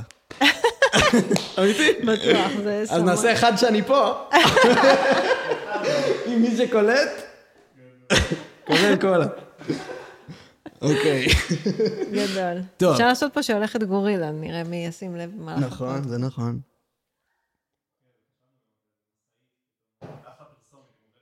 משאית של קולה. איך עכשיו בא לי קולה, אתם לא מבינים. את מבינה? את מבינה? נכון. לא, רגע, זה ממש חבר אותי למה שרציתי להגיד. בואי בואי כן. נחזור לזה, כי זה. ממש ממשיך. אילון מאסק אומר, שוב אני אגיד אותו, אמ, בעצם אני לא יודע אם למאזינים זה יהיה שוב כרגע, אז אולי צריך לא להגיד את זה. תמיד. נכון. אז אה, כן, אז זה חשוב לזכור. אז אה, אוקיי, אז אה, אילון טוב, אתה מאסק, אומר את זה, גם אני הבנת? לפעמים עושה. כן, גם אני. אה, פתאום אני כזה. זה קשה לו. קשה לו, קשה. אנחנו פה משחקים עם הזמן, זה רואה? את מתעתע. רואה? לפעמים אני אעשה ככה, ואני יודע שפה יופיע משהו. משהו שעוד לא אמרנו, big data. לא, יהיה פה תמונה, את מבינה? אה, יש פה זה, עולים פה תמונות, אני יכול לעשות ככה, ואז אני יודע שעכשיו יש פה את אילון מאסק. כי אני אומר, נכון. ל, אני אומר לעצמי של העתיד, שזה היה, שזה יהיה. שזה יהיה. אה, הוא פה interdimensional. אה, אוקיי, טוב, אז אה, אילון מאסק. אה, הוא אומר שנכון אמרנו שיש לנו limbic system ו-prefrontal cortex. ה-limbic system כרגע משתקף לנו מה-AI, זאת אומרת שככל שה-AI משתפר, הוא יותר יודע מה ה-limbic system שלנו רוצה, מה הוא מבקש מטבעו. כן. וכמו שאמרנו, גם הוא הראשון. לא אמרנו עדיין, לא יודע. הוא הראשון. כמו שנגיד. מה שנגיד. יואו, נכון? וואי. אילון מאסק, שעוד. נדבר עליו, שעוד נדבר עליו. שהוא עוד יבוא אלינו. oh my goodness. oh my god. אוקיי, אוקיי. אז אה, אה, הבנת? זה משתקף וזה משתפר מעצמו. נכון. ככל שזה יותר ישתפר, זה יותר ישקף איך זה באמת יותר אמיתי, כאילו, המוח שלנו. יש פה גם loop, זאת אומרת, אנחנו... אה, חלק מהמערכת שלנו היום, מהחוויות שלנו, החושיות, הן מתוך מכונות. אז אנחנו מגיבים למכונה, היא מגיבה אלינו. Mm. יש פה איזה אינטראקציה, זה קצת כמו ה-Generative AI, שהוא שתי רשתות נוירונים שעובדות ביחד. כן. אחת מייצרת, והשנייה, הדיסקרימינטור בודקת אם היא יודעת להפריד בין בן אדם לבין מכונה. כן. אם הוא ייצר את התמונה או בן אדם, ואז הן מתאמנות ביחד. הוא מייצר תמונות, ו- והמערכת השנייה לומדת להפריד, אז יש פה למידה משותפת של הבן אדם ושל המכונה. אנחנו בתקופה כן. הכי מעניינת שיש. זאת אומרת, זה לא שאנחנו בעולם שבו הרובוטים עושים את מה שהיינו רוצים שהם יעשו, אלא אנחנו בתקופה שאנחנו מחנכים אותם. הרובוטים הם כמו הילדים שלנו, שאנחנו מאמנים אותם, אנחנו אה, מגדירים להם את המטרה, ולשם זה יגיע. או לשם, או שהם ישמידו או אותנו. שישמידו אותנו. לא, אני לא מאמינה שהם... אה, כן, את מאמינה- לא- את מאמינה גם בטוב טוב טבעי. אני מאמינה שהרובוטים הם טובים. אה, סלחי לי, אבל אני סקפטי. אה, אני פשוט חושבת שהשאלה אה, שאנשים שואלים, היא הרבה פעמים שאלה שהיא יותר נוגעת לחוויה היומיומית שלהם, והיא לא אה, ישירה מול ההתפתחות הטכנולוגית. מבחינת ההתפתחות הטכנולוגית, השאלות שמעניינות באמת ומעסיקות, הן שאלות כמו אה, explainability. איך אני אבין את המכונה? זאת שאלה שהיא קודמת מבחינתי לגבי אה, איך הרובוט יאיים עליי או לא יאיים. השאלה הבוערת בדיוק. היא איך אני מייצרת קודם כל תוכנה אבל זה פשוט שאני חשיבה מבינה נורא אותה. אופטימית. נורא אופטימית על, על העתיד. אני, אני פשוט מסתכלת על זה טכנולוגית, זאת אומרת, אני רואה מה בר ההשגה קודם. כן, לא, אני מבין וזה, למה. וזה יגדיר גם את המטרה בהמשך. זאת אומרת, אם אני אבין את הרובוט, זה גם נכון. יעזור לי לא, להסתכל להשתמש עליו, בו נכון. ילד. אז להסתכל אה, עליו כמו נכון, ילד, יפה. זה נורא אופטימי, כי ילד אתה מגדל עם הנחה שהוא יהיה טוב, אחרת לא היית מביא אותו. נכון, נכון, נכון. אבל, אבל מצד שני, אם זה טכנולוגיה, ואז אני צריך לסמוך, אני לא סומך על זה, בואי נגיד כן, אני לא סומך על זה שכל ההורים רוצים שהילדים שלהם יהיו טובים באמת. אני כן סומך על כל האנשים שהיום אולי אה, אחראים על ההתקדמות של ה-AI. אבל כן. אם זה היה צריך להיות אה, בידי כל הפרט, אני חושב שאנשים מביאים ילדים לא רק בשביל זה. אה, נכון. סתם, אם זה זה. אבל בכל אופן, מה שכן מעניין אותי שניגע בו זה הפרטיות. אה. שממש עכשיו היינו סביב זה. כי, כי בעצם ככל שאני לומד לדייק את ה... אני בתור, אני גם עוסק בשיווק, ואני, החיים שלי משתפרים מאוד מאוד מאוד בזכות כל הדבר הזה. כי כאילו, יש לי למעשה אה, יכולת הרבה יותר גבוהה לדייק בן אדם. בוא, בוא נפריד את זה לשני מקרים של פגיעה בפרטיות שיכולה להתרחש בעידן כן. אה, מהפכת המידע. אחד זה שנתונים שלי יזלגו. שידעו עליי משהו שהתכוונתי שגורם א' ידע, ופתאום גורם שלישי יודע. אז, אז זה בעיה ידועה, ורוב האנשים, כשאתה מדבר איתם על פרייבסי, זה מה שקופץ להם לראש. Mm. זה מה שהם חוששים ממנו. הדבר היותר מורכב, ושגם מבחינה טכנולוגית הוא כבר שם, זה איך המסקנות ממה שאני נתתי יכולות לשמש את הגורם השלישי. מה זאת אומרת? אה, הייתה פה קודם, הייתה, תהיה, הייתה או תהיה, דוגמה. אה, אם אנחנו חושבים על user שמשתמש בנטפליקס או בספוטיפיי, אז לכאורה הוא יכול להחליט שהוא לא מספר את ה-gender שלו. ולהגן בכך על פרטיותו, נניח שזה סוד עבורו. Mm. אז הוא לא יספר את זה, אבל... אבל למי אבל, אכפת? אבל אני יודע לך מה אתה צופה, אני יודע לך מה אתה אתה יודע, עושה. בדיוק, ולכן העברת אליי מסר גם לגבי פרטים שאתה לא התכוונת. זה, זה הנושא הבוער. זאת כי, הפרטיות. כי זה הפרטיות. אני, זאת אני הפרטיות. גולש סתם בבית שלי, ב, ב, בכל אפליקציה שתרצו. נכון. אני מספק לה מידע על איך אני מתנהג ברמות על מי ש... אתה? מי אני? כאילו, מי אתה? הלייקים בפייסבוק מעידים עליך, יש מחקרים שמראים יותר מבן הזוג שלך ובת הזוג שלך, וואו. כי, כי, כי זה מי שאתה. אה, עכשיו, עוד פעם, אפשר לפקפק בזה, אפשר לא לפקפק, אבל במה שאנחנו לא מפקפקים, זה בזה שאנחנו מפקפקים. לא, זה כן. ב, אנחנו לא מפקפקים בזה שיודעים עלינו יותר מאשר מה שאנחנו נותנים. זאת אומרת, הסיגנלים ברור. שאנחנו נותנים מאפשרים מסקנות לגבי הדברים הכי אינטימיים שלנו, מעצם העובדה שהרבה אנשים בבת אחת נותנים מידע דומה. ראה אה, מראה מקום של קיימברידג' אנליטיקה.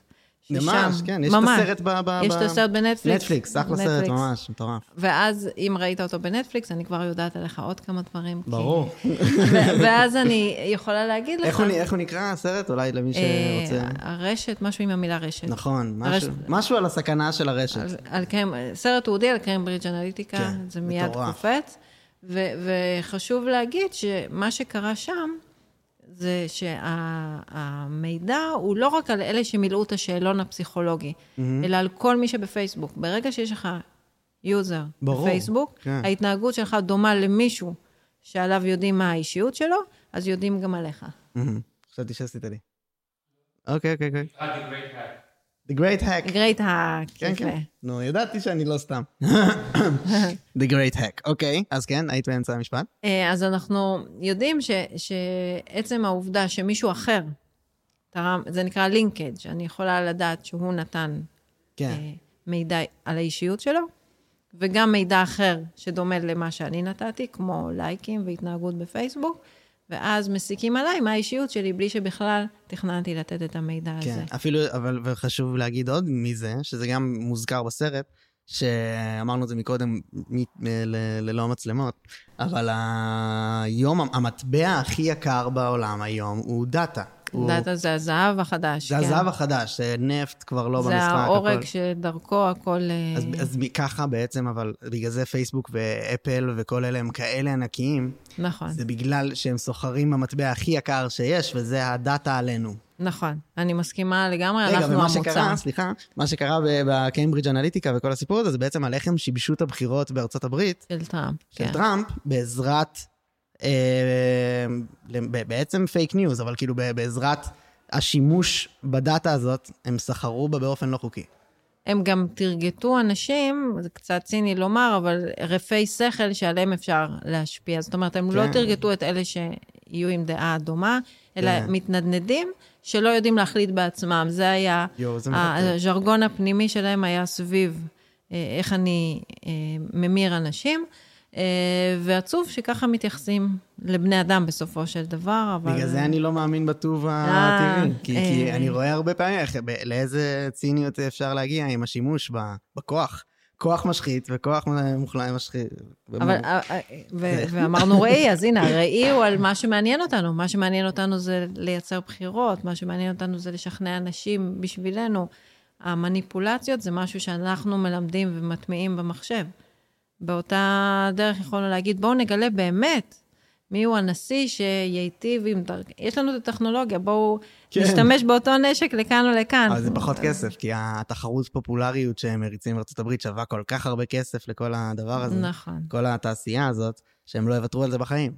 והשאלות האלה היו קודם. זאת אומרת, כל השאלות, כל שאלה שהיום תיקח, ששואלים אותה בהקשר של הטכנולוגיה, אתה יכול לקחת אותה, מה שנקרא אה, אה, ceteris paribus, להגיד, הכל זהה, רק נוריד את הטכנולוגיה. השאלה מעניינת באותה מידה עלינו, כן. כבני אדם. מהמם. אנחנו אומרים, עדיין מעניין אותי, למה כל כך הרבה כסף הולך לבחירות?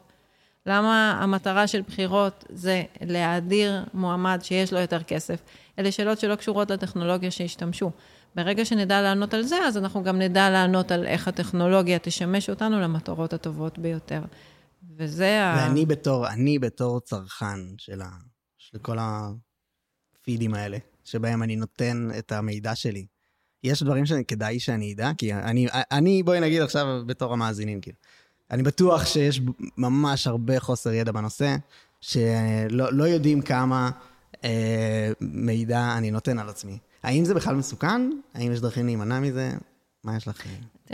היוזרים של מערכות AI הם בדילמה, כי מצד אחד, ככל שאתה נותן יותר דאטה, המערכת יודעת להמליץ לך ולמכור לך ולתמוך בך בצורה מיטבית. זאת הדינמיקה. ככל שתוותר על פרטיותך, כך יותר תהנה מהמערכת. בדיוק. זה צד אחד. צד שני, אתה אומר, אבל אם אני נותן מידע, אז אני נפגע כן. בגלל הפרטיות שלי. ההתנהגות היא הקובעת. מה שאנחנו רואים זה שאנשים בוחרים, או אפילו לא מודעים לבחירה שלהם, כן לתת מידע על השימוש. זאת אומרת, מישהו היום יגיד, אני לא אשתמש בטלפון, מישהו יגיד, אני לא אשתמש בוואטסאפ, אני לא אראה סרט בנטפליקס, לא. זה בכלל אפילו כבר לא משהו שהוא אה, לדיון על השולחן, כי Mm. אנחנו בתוך העולם הזה, וזה כן. העולם שבו אנחנו חיים, ולכן השאלות זה לא האם, אה, אלא השאלות זה... איך? אה, זה... אפילו אין שאלות. כן, תשלים עם זה. תשלים עם זה, פוגעים לנו בפרטיות, זה העולם. אבל יש דבר אחד שאני יכולה להגיד לך שהוא כן חשוב, וזה מודעות. כי חשיבה ביקורתית, אני יכולה להגיד לך על אה, סטודנטים שנגיד לוקחים אצלי את הקורס של data science, אז פתאום דברים שהם לא שמו לב, הם כן שמים לב, או, או אה, הנחות שיש לנו לגבי מערכות, הן לא נכונות, ואנחנו מבינים איך הדברים מאחורה אה, קורים. למשל, כשממליצים לך על סרט בנטפליקס של 98 אחוז. מה זה אומר? זה אומר שתסתכל על זה. הם מכירים אותי ממש ממש טוב. מכירים אותך טוב, אבל, אבל מה זה 98? מה, תסתכל על הסרט 100 פעמים ורק פעמיים אתה אה. תגיד שהוא... לא- מה זה 98? אנחנו רגילים למדדים האלה, וברגע שאתה מבין את המערכות מאחורה, אתה מבין שהאינדקסים האלה הם לא... המילה אחוזים לא שייכת לפה. Mm, ואנחנו מקבלים את זה רק כשאנחנו חיים בתוך העולם הזה, יש כאלה שנולדו לעולם הזה, ו- ומאיפה מגיעים המדדים. חד משמעית, סרט שנותנים לי 98, הוא לא פי אחד וחצי מסרט שנתנו לו 60 50, ומשהו, כן. זה לא, זה לא ככה. נכון. אז למה? אבל אני יכול להגיד שיוטיוב, שאגב, לא, לא הרבה אני שומע על צורכים אה, כמוני, אבל יוטיוב מזהה אותך ממש טוב. זה שהם יודעים לקלוע, זה נכון. לא, זה בגלל, שבגלל שאנחנו משנים עידן. יש פה, תחשבי ש... אה, אה, אני מאוד אוהב את ג'ו רוגן לצורך העניין, אה, ותחשבי שדייוויד לטרמן, שיש לו טלוויזיה וזה, ויש לו תוכנית בנטפליקס, יש לו תוכנית שמה, שהוא מארח אה, אורחים כן. שלא צריך להזכיר את, את השם שלהם מרוב שהם big. כן. אז הוא מביא כאלה הכי big בעולם. אה, אובמה ובילי אליש ואני יודע. והוא פשוט אה, עושה מי זאת איתם... בילי? סתם. יפה, פייר. אה, ואז אה, הוא מתיישב איתם ועושה איתם פרק של אה, כזה כמה, של 45 דקות שיחה כזה, שעלה מיליונים להפיק. והוא עושה שלוש כאלה ויצא עונה וזה מטורף. אבל ביוטיוב, ג'ו רוגן מעלה חמש פעמים בשבוע פרק. כאילו ספציפית ג'ו רוגן עכשיו לא ביוטיוב, אבל בתקופה שלא משנה. כאילו מי, מי שעושה פודקאסט שהולך ליוטיוב, אני יכול לעלות, ספציפית אה, יש אנשים שעושים חמש פעמים בשבוע לצורך העניין פרק. תשמע, היום עם הדיפ פייק, לא נעים לי להגיד, לא יודעת למה הזמנת אותי בכלל. יכולת לקחת תמונה שלי ולשים עליי, אבל קח את תום קרוז, למה אותי? זאת אומרת, עוד מעט אתה, לא GPT מה יכתוב. את המראיין, והיום את יהיה חושבת מאוד... שזה זה יהיה זה? יהיה מאוד זול להפיק סרט הוליוודי עוד מעט, אז אה, אה, המערכות שאמרנו שהן כן קולות, אז החשיב, כשאני אומרת חשיבה ביקורתית, הכוונה היא, זה שאני ראיתי את הסרט שהמליצו, לא אומר שהיא קלעה. כי מה פספסנו פה? את מה שלא ראיתי. Mm, אנחנו, יש פה איזשהו אה, אה, היוון שהוא לא מדויק של הצלחה. במובן הזה שכשאני רואה סרט בגלל שהמליצו לי, אני אומרת, יפה, כלאו. אבל מה עם הסרט שלא המליצו לי והייתי נהנית ממנו יותר? זה לא משהו שאני חווה אותו במערכת יחסים שלי עם המכונות. למה לא? כי אני לא יודעת מה יכולתי אני לראות טוען בלעדיהם. שיו- שיוטיוב כן, נניח. אתה לא יודע אם, אם הם... אתה לא יודע אם זה האופטימלי, אפרופו הדיון של אה, אופטימלי אומרת, לעובד. אני לא יודע זה מה. האחוזים שבהם זה הפוך, כאילו. אתה לא יודע על הסרטים שלא ראית. אתה לא יודע כמה היית נהנה אם האלגוריתם שלהם היה אחר. הדבר היחיד ש... אה, אני יכול... הרשי לי... אתה, אתה מאוד אוהב את יוטיוב, אני רואה, אני... כן. אני אני איתך, יוטיוב זה נהדר, אבל... לא, אין לי סיבה. אה. אני, טוב, אני כן. אני יכול אז לא להיכנס בוא לזה. נסכים על זה, אני לא... לא, אין לי, אין לי, ברור. אני לא, אני רק, אני אני לא חסיד של יוטיוב ברמה שיש לי סוס במרוץ, אני רק טוען לזכות האלגוריתמים, בכללי, בעזרת יוטיוב. חד משמעית, משהו שם עובד. כן. משהו שם עובד. והעיקרון הוא באמת של, אה, אם זה user, user to user או product to product, הרעיון הוא שכשיש בינינו אה, דמיון של מה שראינו עד עכשיו, ועכשיו אתה רואה עוד משהו, כנראה גם אני ארצה לראות, כי יש... זה, זה העיקרון של מערכת המלצה, וכמובן סביב זה יש הרבה אה, מתמטיקה, אבל העיקרון הוא כזה, שאם אתה ואני יודעים שנהנינו מעשרה סרטים משותפים, ועכשיו ראית סרט חדש, אני יותר אסמוך עליך מאשר מישהו שלא נהנה מסרטים ואין לו טעם דומה. זה העיקרון של מערכת המלצה, והיא עובדת יופי. אבל יש גם משהו שנקרא serendipity, ולחפש בתוך הג'ונגל של הסרטים, והסרטים שפחות פופולריים, שמעצם טבעם, הם יהיו פחות בתוך המשחק הזה, כי פחות commonality עם, עם יוזרים קיימת אצל הסרטים הלא פופולריים. אז יש פה תקיעות, אפרופו מוזיקה, אומנים חדשים, אומנים שהם בשוליים, איפה הם יהיו? לאיזה צריכים מערכת לעבוד המלצה. הם... בדיוק, הם צריכים לעבוד קשה, אבל באופן, ואנחנו אה, צריכים לדעתי, לעבוד. טוב. לדעתי, כאילו, זה חיובי רק. שזה עבודה קשה טובה. נכון, אבל זו גם עבודה אה, אה, קשה שלי כ, כמאזינה, כצופה, שאני נכון. צריכה אקטיבית מדי פעם לרענן Mm, את ה... לצאת מהאלגוריתם, לברוח. לברוח.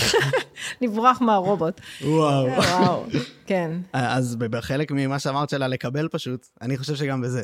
כדאי לקבל, כדאי להבין שהוא ממליץ לי יותר טוב ממה שאני חושב שאני מכיר את עצמי. הוא ממליץ יותר טוב מאנשים בוודאות, סביבך. זה בוודאות. זה בסדר, זה אני מקבלת. אבל אני חושבת... יותר מעצמי בטח. וואו, זו אמירה חזקה. כן. בוא נדבר על זה רגע. אני חושב שאני... אוקיי, אני, אני, אני רוצה, אז אני, ש... זה, אני אתן דוגמה מיוטיוב. זה פשוט אה, בדיוק אוקיי. אה, זה. אני... מיסטר ביסט, היוטיובר הכי מצליח היום, שאני מניח שלא מכירה. לא, בדיוק. אבל אני אענה. לא. מיסטר ביסט מעולה. לא. הוא, מה שהוא עושה, הוא פיצח את הנוסחה לאיך להיות ויראלי. אוקיי? הוא פשוט מפוצץ את יוטיוב כל שבוע. הוא עושה את הסרטון שיהיה הכי ויראלי. והוא הגיע למסקנה שפילנטרופיה זה הדבר שהכי מביא לו ויראליות. זאת אומרת שהוא הולך, מבקש מבן אדם שיממן לו את הפרק, אז הוא מקבל עשרת אלפים שקל. הולך להומלס ברחוב, מביא לו עשרת אלפים שקל, זה הסרטון. נהיה ויראלי, יפה. הבן אדם קיבל כסף. הוא בנה מזה קריירה, היום הוא נותן מיליונים, הוא נותן, נותן אי למי שניצח את כל ה... הוא עושה דברים מטורפים, יפה. כי הוא, אה, א', זה מדהים על, ה- על שהמסקנה היא שפילנטרופיה זה הקטע, אבל הוא, הוא, הוא אומר, הוא עובד, הוא זה 13 שנה, הוא בן 24, הוא התחיל בגיל 11, יפה. והוא, אה, כן, זה גם. חלק מהגימיק בטח היה בהתחלה. בית, לא, הוא לקח לו הרבה זמן להבין שזה מה שהוא צריך לעשות. Mm. כי הוא מדבר על הלמידה, על האינטנסיביות של הלמידה. הוא למד את האלגוריתם של יוטיוב. בטוח. ש... אבל הוא אומר, כל בן אדם ששואל אותו, למה ערוץ יוטיוב שלי לא מצליח, וזה וזה, אני מנסה להבין את האלגוריתם ולא מצליח, הוא אומר לו, תשנה את המילה אלגוריתם בקהל. אה, הקהל לא אהב, אהב את הסרטון שלך, לא האלגוריתם. יש פה צניחה ב retention, בגרף של הסרטון, כמה זמן הוא מתמשך. יש פה, ככה, תבין מה קרה פה. תבין את שהי- הקהל תבין שעזב. את כן, הקהל כי, ש... כי האלגוריתם של יוטיוב עובד. נכון. שחרר. נכון, את- נכון. את מבינה? ואז כאילו, יש בזה חופש מדהים, אבל זה נכון. מראה, אני אצטרך בשביל שהפודקאסט אני הזה יהיה מבינה מה זה. אתה אומר כשאתה אומר לשחרר. אז אתה אומר, גם שנים. כיוזר אני משחרר, אני אומר, אני נותן אמון, כן, שימליץ לי ואני אהנה מזה. כן. אז לא. לא. את אומרת שאת לא מסכימה. זה לא שאני לא מסכימה, אני חושבת שאפשר ליהנות מהמערכות, מה... כיוצר, כבעל עסק, זה שמיש ברמות האלגוריתמים האלה. חד משמעית. חד משמעית, אבל הנושא של סקפטיות הוא נושא שהוא תמיד נכון, מהמם. בטח מול טכנולוגיה, ולכל שכן, כשאנחנו היום בעידן שבו הרובוטים משתלבים בעולם שלנו, אה, ואני אגיד למה. מערכת נוירונים, שזה ה-cutting edge של אה, בינה מלאכותית, אה, מעצם הגדרתה, היא לא מובנת. יש מערכת סבוכה של יחידות חישוביות שמקבלות נתונים ויש output. כש data scientist מגיע ל stakeholders ומביא מסקנה שמתבססת על רשתות נוירונים, אז אה, הוא לא אמור להסביר במונחים של סיבה ותוצאה מדוע המסקנה שלו היא נכונה. לא דורשים ממנו כי זה טבע האלגוריתם, טבע התוכנה. וכאן יש סיכון מאוד גדול, כי מצד אחד אנחנו נותנים יותר ויותר סמכויות, מצד שני אנחנו פחות ופחות מבינים כיצד הגענו למסקנה. תחשוב על אה, רופא שאומר, אתה צריך ניתוח, למה ככה? כי המחשב אמר. אז הידיים רועדות ליישם את זה, ויותר מזה, גם יש איזו רגישות לדוגמאות שהן לא דומות למה שהמערכת התאמנה. זה שהאלגוריתם עובד באירופה לא אומר שהוא יעבוד באפריקה. והסקפטיות צריכה להיות חלק מאוד מאוד אה, אה, אינהרנטי בגישה שלנו לגבי מערכות אה, אוטומו, אוטונומיות או אוטומטיות חכמות. או חכמות. כי או... זה זורק אותי לווייז נניח, שאיבדנו את היכולת להשתמש במפות. נכון, באיזשהו אופן. נכון. אבל האם זה נכון. טוב או רע? כי היום אני מגיע הרבה יותר מהר לנקודה B. השאלה אם המטרה שלך להגיע מהר. פחות, אה, אבל אה, להסתבך בדרך. המטרה שלי היא להגיע מ-A ל-B. אז אני חושבת שהמטרות של כולנו הן שונות. שמנו כבר מוטבע בתוכנו Mm, שנסיעה צריכה להיות בדרך הכי מהירה. שכחנו שיש עוד דברים שמשפיעים על חוויית הנסיעה. האם חשוב לך גם שלא לא תהיה בפקק? אבל להיות מרוכז בהגה ולא בלהסתבך עם אה, זה לאן אני בטוח, הולך. זה בטוח אה, אה, זה- added value. בדיוק. אבל, אבל אני אומרת שהמערכת המלצה צריכה, לא רק מערכת המלצה, כל מערכת חכמה היא מוגדרת בצורה שהיא מתמטית, שזה כמותני, יש loss function, יש reward, מונחים שהם מאוד מספרים. בעוד לבן אדם יש אה, משהו יותר רך שמגדיר את אופן קבלת ההחלטות שלו. אני לא תמיד יודעת למה החלטתי את מה שהחלטתי. זה לא בגלל שהגדלתי ב-0.3 את המדד הזה והזה. אז כשאתה אומר, אני רוצה להגיע בדרך הכי קצרה, Waze מבין אותך. וכשאתה אומר, אני רוצה את הנסיעה הכי טובה, מה זה הכי טובה? יכול להיות שאני רוצה לעצור בקפה שאני אוהבת, יכול להיות שאני לא אוהבת פקקים, יכול להיות שאתה אוהב פקקים, כי אז יש לך הזדמנות, אה, לא יודעת, לכתוב אס.אם.אס זה לא חוקי, אבל אה, אה, כל אחד וחוויית הנהיגה הטובה שלו, וכבר שכחנו שכשיש מטרה, היא הרבה פעמים לא איזשהו פרוקסי אחד מימדי שבו אנחנו מודדים את ההצלחה של מערכת המלצה, וזאת המורכבות של בן אדם, שאנחנו לא יודעים להגדיר הכל במילים, בטח לא במספרים. כן. אני, אני חושב על זה, אם אני מכניס את עצמי לראש של יזמים כמו אילון מאסק, שדוחפים את הטכנולוגיה קדימה, אני, אני ברור לי למה שמים בווייז את ה-A ל-B כהכי חשוב לפתור את זה. אתה מבין, אם אנחנו רוצים לשפר את הטכנולוגיה באופן הכי... הכי נאיבי. זה הכי נאיבי. הכי יעיל. אפקטיביות של... אין ספק שמערכת... אה, אפרופו... מה זאת אומרת נאיבי? כאילו זה ה... אני אומרת, זה הכי נאיבי להגיד, כן, זה המדד היחיד שצריך להביא בחשבון, כי זה אה, טריוויאלי שנסיעה צריכה להיות קצרה. אפרופו הדיון על בינה מלאכותית, אתה, אה, מה שנקרא, יושב על כתפי נפילים, כי כשדיברו האם מכונה יכולה לחשוב, היו את אלה שהעבירו ביקורת ואמרו, מה זה משנה? הדיון הזה הוא פילוסופי, מה שמשנה זה שזה יהיה אפקטיבי, הכנסת את המילה אפקטיבי. אנחנו רוצים מערכות אפקטיביות. Mm-hmm. אנחנו רוצים, data science זה משהו שיש לי benchmark של איך אני עובדת היום, מחר אני רוצה לעבוד יותר טוב. יופי, עובד, מעולה. זה לא מתמטיקה שאתה צריך להגיע, למשל, מה שצריך להוכיח, להוכיח שהגעת לפתרון הכי טוב.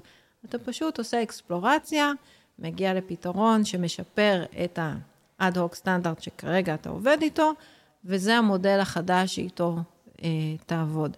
ולכן, מה שצריך בסך הכל זה להכניס את המילה הקטנה, אבל חשובה מאוד, של סקפטיות. כל הזמן להיות סקפטי, כי אנחנו מפשטים דברים, יש את הצל שכל דבר מטיל כשאור הידע מוטל עליו, מה שנקרא. אז אנחנו מפשטים דברים, אנחנו מכניסים אותם לנוסחאות, אז בואו נהיה סקפטיים. כי לקחנו המון הנחות תוך כדי, המון שיקול דעת. והאקסיומות האלה יכולות להתפורר כשאנחנו מדברים על השימוש במערכות האלה, וכל עוד אנחנו בסייקל שאנחנו לועסים את, ה, אה, את הבסיס של המערכות האלה, אז, אז אנחנו בטוחים.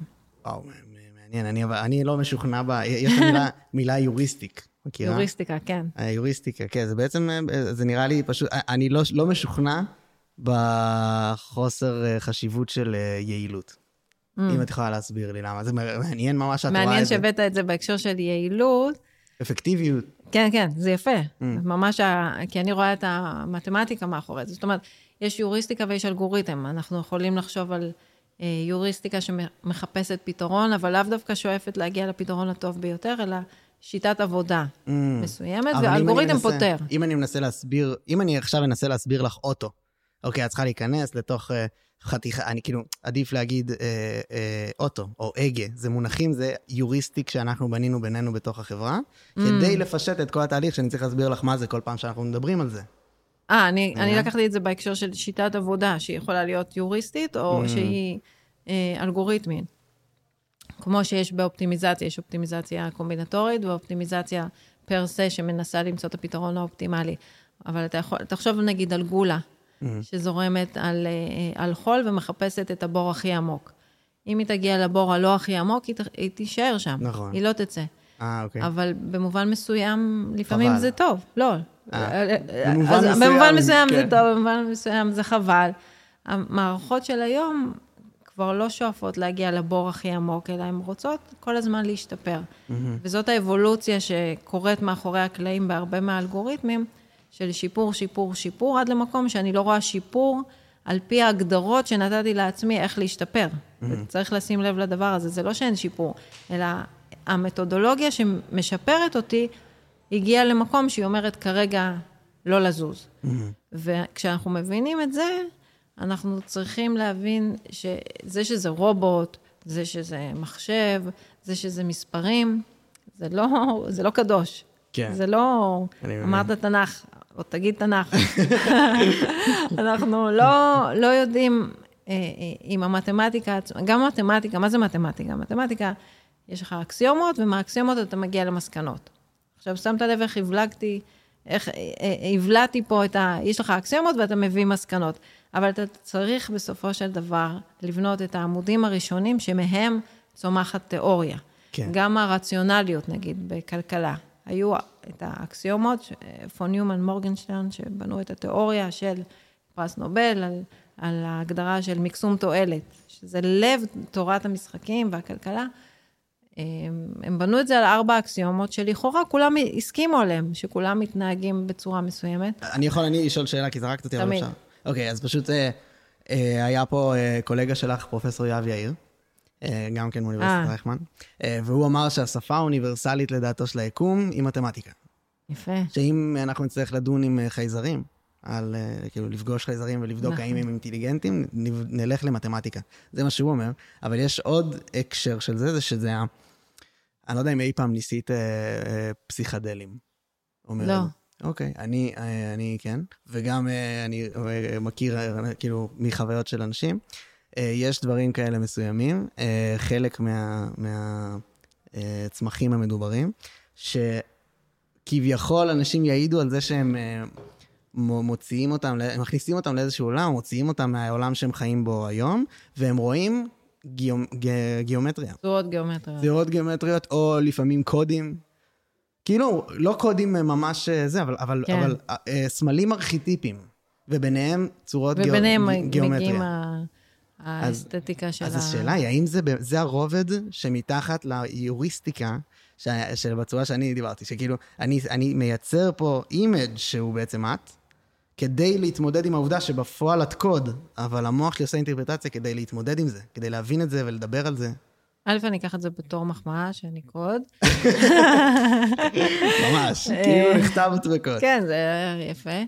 אה, הקשר שאני רואה בין הצורות שאתה מתאר לבין מתמטיקה, וגם מה שיואב יאיר אמר, זה שמתמטיקה מדברת הרבה על אסתטיקה. יש את הספר מתמטישן אפולוגי של הרדי, שמדבר על מה זה מתמטיקה ולמה מתמטיקה. והדברים שהוא מדבר שם זה על השאיפה לאסתטיקה. שהמתמטיקה, המטרה שלה זה יופי. כמו שאנחנו אוהבים להסתכל על דברים יפים, על עץ, על, על אה, נוף, על אה, מפל מים, ונמשכים למשהו שהוא אסתטי, Mm, אז גם המתמטיקה זאת המטרה שלה.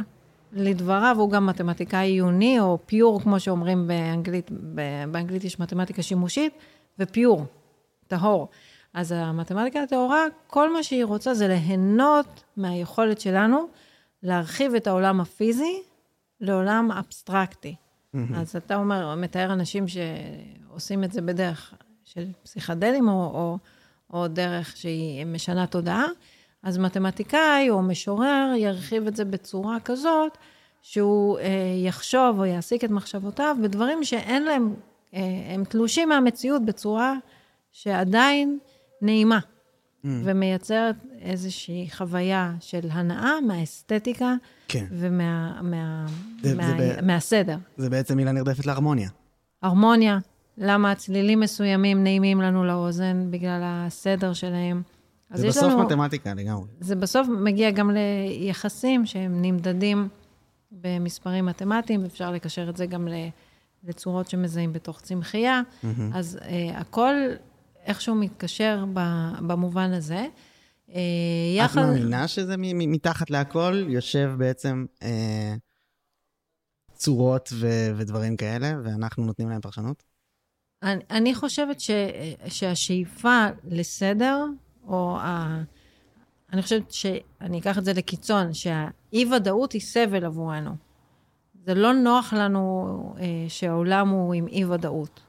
אני מעדיפה לדעת מה יקרה מחר, וה, ואני באי נחת סביב אה, להוריד אי-ודאויות.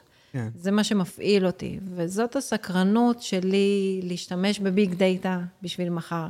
כן. כי תחשוב על מנהל שכן יודע איך הלקוח יחליט מחר, ומנהל שלא. ברור מי יהיה המנהל המוצלח יותר. עדיין נשאר עליהם העול של איך להגיב ל- למידע, אבל ככל שאני יותר יודעת מה יקרה מחר, אז אני יותר מתמודדת עם ההתנהגות, ובאותו אופן יש איזשהו צורך להבין את האי-ודאות שמסביבנו מבחינה אסתטית, מבחינת הקשרים Mm-hmm. בין אובייקטים בעולם הפיזי וקשרים בין אובייקטים דמיוניים שאני ממציאה, שזה כבר המתמטיקה העיונית. אגב, הכל בסוף הופך למעשי. גם, גם הרדי ש, שאמר שהכל, ככל שדברים יהיו פחות שימושיים, הוא יותר אוהב את זה. זאת ההגדרה שלו למתמטיקה, אבל גם תורת המספרים, שזה מופשט ומדבר על מספרים ראשוניים, או פתאום לדבר על מספרים שליליים, אתה אומר, בשביל מה? אין את זה. אין מרוכבים, אבל בסוף זה מגיע להצפנות, ואתה לוקח את הגיאומטריה והאסטרונומים משתמשים בזה. אז לפעמים אנחנו ממציאים טכנולוגיה, זורקים את האבן מעבר לגדר, ואחר כך משתמשים בה. כמו שאנחנו לא יודעים מה הרובוטים יעשו. זה, זה, זה אין ויאנג, או כאוס ואורדר, אה, שזה בעצם, בהרבה מובנים אפשר להגיד שהעולם, אה, אנחנו רואים אותו ככה. זאת אומרת, אה, יש מבחן נורא מפורסם שלקחו שני עכברים, ולאחד נתנו reward נורא מבטיח, איזה גבינה שהוא אוהב, אני לא יודע, ולשני נתנו משהו לברוח ממנו. ובדקו 아, בדקו מי, מי יותר... יהיה יותר יעיל. ומי היה יותר יעיל? ההוא שברח. ההוא שברח. כן. כי, וזה חכם עקרונית בקטע של התפתחות אישית, לשים מאחוריך פחד נכון. שלך, שאתה תברח ממנו במקום לעצור מולו בזה. נכון. אז כאילו לשים את ה... אז בעצם בהרבה מובנים, מערכת יחסים שלנו, אולי ההבדל בינינו לבין חיות, זה שאנחנו גילינו את העתיד. נכון. אז אנחנו יכולים... את אנחנו... התחושת זמן הזאת, זה גם סוג של אי-ודאות. של... בדיוק, אנחנו מתמודדים כל הזמן עם אי-ודאות ועם ודאות. נכון. והאי-ודאות הזאת, שם אנחנו, זה הרגע הזה שאתה... שקורה משהו לא צפוי, ואתה בעצם uh, מתגלה אליך, ש... כמו עכשיו, אנחנו בעצם, המצב המדיני, הפוליטי בישראל, נכון, לא יציב. נכון. אז יש המונח, אי-ודאות. אפילו משתמשים במונחים כאלה, כן. האי-יציבות באזור. אי-יציבות, נכון. נכון. אז זה עושה תחושת אי-ודאות. נכון. ש... שהיא כן, לא נוחה לנו, היא, לא נוחה, היא מטרידה. יש רצון להיות בזה, אבל זה מייצר כל כך הרבה תנו, תנו, כאילו, תגובה, כי משהו רע, האי-ודאות הזאת מזיזה אותך הרבה יותר חזק מאשר ללכת אל עבר ודאות. לגמרי. אגב, אני אגיד לך משהו שהוא קצת טכני, אבל בעיניי הוא אחד הדברים הכי מעניינים שאני נתקלתי בהם בהקשר של big data. ההגדרה של אינפורמציה, ההגדרה של שנון לאינפורמציה, זה, זה קשר ישיר לאיך אנחנו מקטינים את אי-הוודאות הזאת שאנחנו מדברים עליה. Mm-hmm. זאת אומרת, מבחינתו, אה, אינפורמציה היא היכולת שלי להקטין אי-ודאות. אז אם אני עכשיו, כשאנחנו חושבים על דאטה, הרבה פעמים שואלים אותי, כמה נתונים את צריכה? כמה לקוחות אני צריך בשביל להגיע למסקנות? הרבה פעמים שואלים את זה בקילוגרמים. כן. דאטה לא מודדים בקילוגרמים, זה לא טראבייטים, מה שחשוב זה האינפורמציה. במובן הזה של כמה זה שימושי. סתם אם תיתן לי הרבה הרבה נתונים, שכולם חוזרים על עצמם, תכתוב את החטא ועונשו. במקום זה תרשום מה שנקרא, רוסי רצח זקנה 20 אלף פעם, אז יצא לך ספר באותו, באותו העובי, כן. אבל, אבל זה לא ספרות, כן. ו- ולפעמים אנחנו צריכים לייתר ולהוסיף אינפורמציה, ולכן אנחנו לא צריכים למדוד דברים רק בצורה כמותנית, אלא גם בצורה של מה זה הופך להיות בעיני השומע. בהקשר של מתמטיקה, אם אני מקבלת נתונים שגורמים לאי-ודאות שלי, או למשתנה אקראי שאני מייחסת לתופעות שיהיו מחר להיות משתנה אקראי יותר הומוגני, אז זה יותר, אה, אה, הדאטה הוא יותר יעיל עבורי, כן. וקיבלתי גם אינפורמציה. אינפורמציה, הרבה אנשים מסתכלים עליה בעיקר כ- כמשהו שאני פשוט אומר ב- באירועים, אבל היא ממש שמישה, כאילו, לקרוא ספרים זה לא סתם, ולקרוא אה, נכון. סרטים וללמוד דאטה זה, זה כל כך שמיש בשביל להתכונן לעתיד. נכון, בדיוק. אז, כן, אז, אז זה, אנשים מפספסים את זה. מלא. נכון. אנשים, באמת, אני לא, מסביבי, אני ממליץ לאנשים על ספרים, והם לא קוראים, ואני בשוק. כאילו, זה כזה, אתה רוצה להיות, אה, אתה רוצה לדעת איך עושים כסף? יש אנשים שעשו כסף וכתבו על זה, על איך הם עשו, אתה יכול לקרוא את זה, ואנשים לא עושים את זה.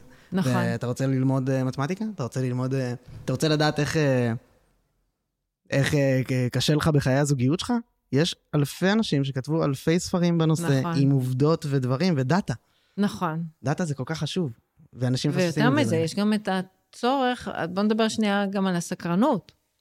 יש גם סקרנות לקרוא נכון, ספר yeah. בלי שתבין, כמו שהרדי אמר על האסתטיקה של המתמטיקה, יש את האסתטיקה של הספרות, של mm-hmm. השירה. אתה לא יודע מה זה ייתן, אולי זה משנה לך את צורת החשיבה, ויום אחד זה כן ישפיע עליך. למשל, אה, לדעתך, צריך ללמוד מתמטיקה היום או לא צריך ללמוד מתמטיקה? זו שאלה. שואלת אתה אותי. משתמש בזה? אתה לא משתמש? אתה שמח שלמדת? בטח למדת באיזשהו שלב בחיים. לא. לא למדת? אז אה, אה, אתה חושב שאתה צריך ללמוד? לא, אני, לדעתי. אוקיי, אז בוא נפתח את זה, למה לא? כי אני יכול, אני חי בעידן האינפורמציה האינסופית. יפה. אני לא צריך, בדיוק זו הטענה שלי על ה-Waze. לא אכפת לי שאני, כאילו, אני יודע לקרוא מפות, אבל אני נותן לזה להתנוון, כי אני מגיע יותר ביעילות ליעד שלי. אוקיי. אותו אה, דבר, אגב, זה מעניין, כי בהקשר זה שלי... ממש מעניין. כי בהקשר של, את, את הרי אה, ב- בבית הספר ליזמות. נכון. האם זה מצלם? מעולה. עכשיו, וואי וואי. אלוהים ישמור. אה, אוקיי, אז אה, את בבינתחומי ביזמות, אני מעולם לא למדתי כלום. ומעניין אותי לשאול, אני כאילו באמת, אני, פעם ראשונה שאני חושף את זה ואומר משהו על זה, אבל כאילו כן, אני, אני בקושי סיימתי תיכון. אה, אבל אני לא למדתי שום לימודים אקדמיים. וזה כי אני באמת לא מאמין שאני צריך את זה, כי אני... אז כל הרנסאנס הזה הוא מאוטודידקטיות שלך עם עצמך, ו... זה לא רק רנסאנס, תמיד היה לי ככה, אני, אני ככה Mm. חי. אני, אני, אני, יש לי 3,000 שקל, ואני רוצה ללמוד איך עושים שיר, אז אני מנסה לעשות שיר, ורואה מה קורה, ולמדתי מזה.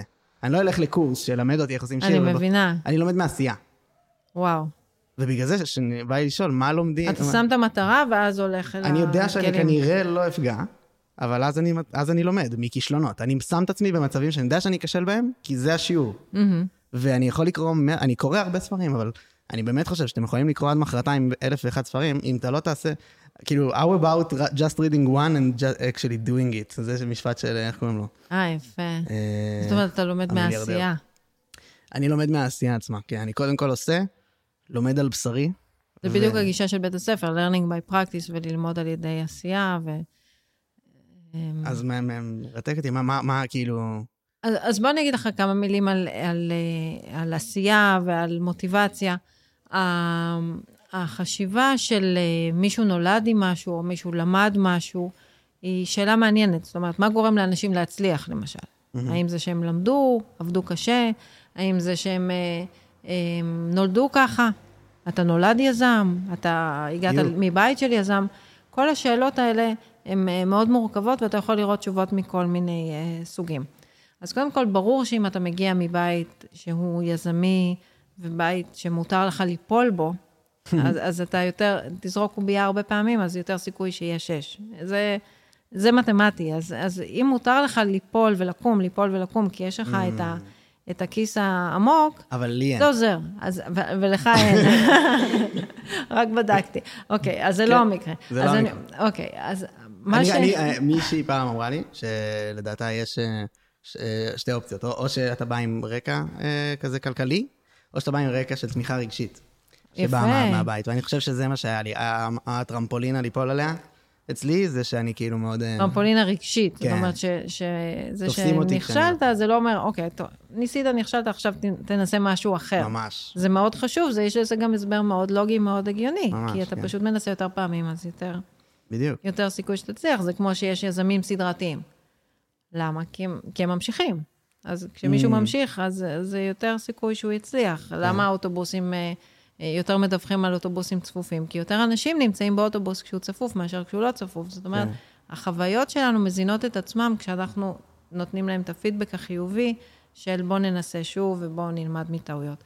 יחד עם זאת, אני לא בעד טולרנטיות לכישלון בתור מדיניות, כי אה, בסופו של דבר יש גם המון אחריות כאשר אתה יזם, יש תחומים יותר רגישים, נכון. פחות רגישים. אנחנו אבל לא- כמו, כמו שאתה הולך, מה זאת אומרת? הולך. אתה לומד ללכת בתור תינוק, אה, אתה אוקיי. נופל, אתה חייב ליפול. אתה חייב ליפול כדי ללמוד ש- שככה לא עושים. אני יכול לתפוס את הילד, להושיב אותו עד מחרתיים, להגיד לו, תקשיב, אתה שם את הרגל ככה, ואז בזווית ככה. הזאת וגם... זה לא יעזור. לא יקרה. לא אתה יעזור. לומד מהנפילה, בדיוק. נכון.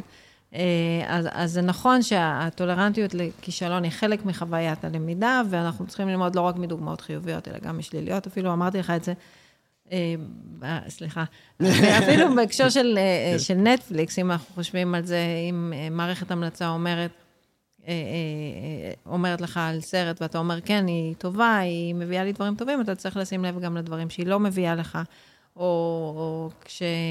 אה, בשוק ההשמה, כשאתה שם עובד והוא נקלט, אתה לא יודע מה קרה לעובד שלא לא גייסת וכמה הוא היה יכול אתה גם לא להרוויח, יודע ומה כמה קורה הוא, לו. הוא רק טוב בראיונות. למשל, כן. אתה לא עוקב אחריו מעבר לזה שהוא יתקבל. האיסוף נתונים שלנו לפעמים מרוכז מאוד בחלק מהפרדיקטורים ולא בכולם.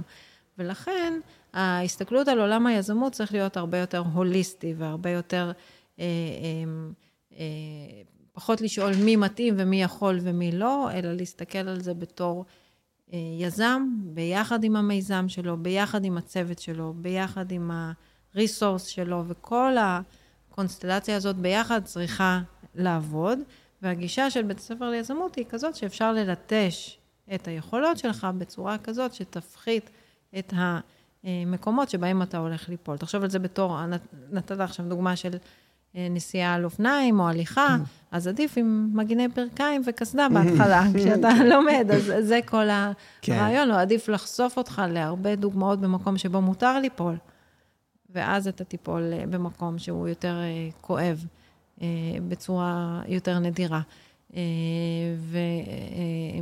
ומבחינת הגישה לאיך יוזמים, איך חושבים על רעיון, אז אני אוהבת את הגישה של ה-first principle אה, thinking, שזה של אה, אילן מאסק, הוא מצטט את זה הרבה.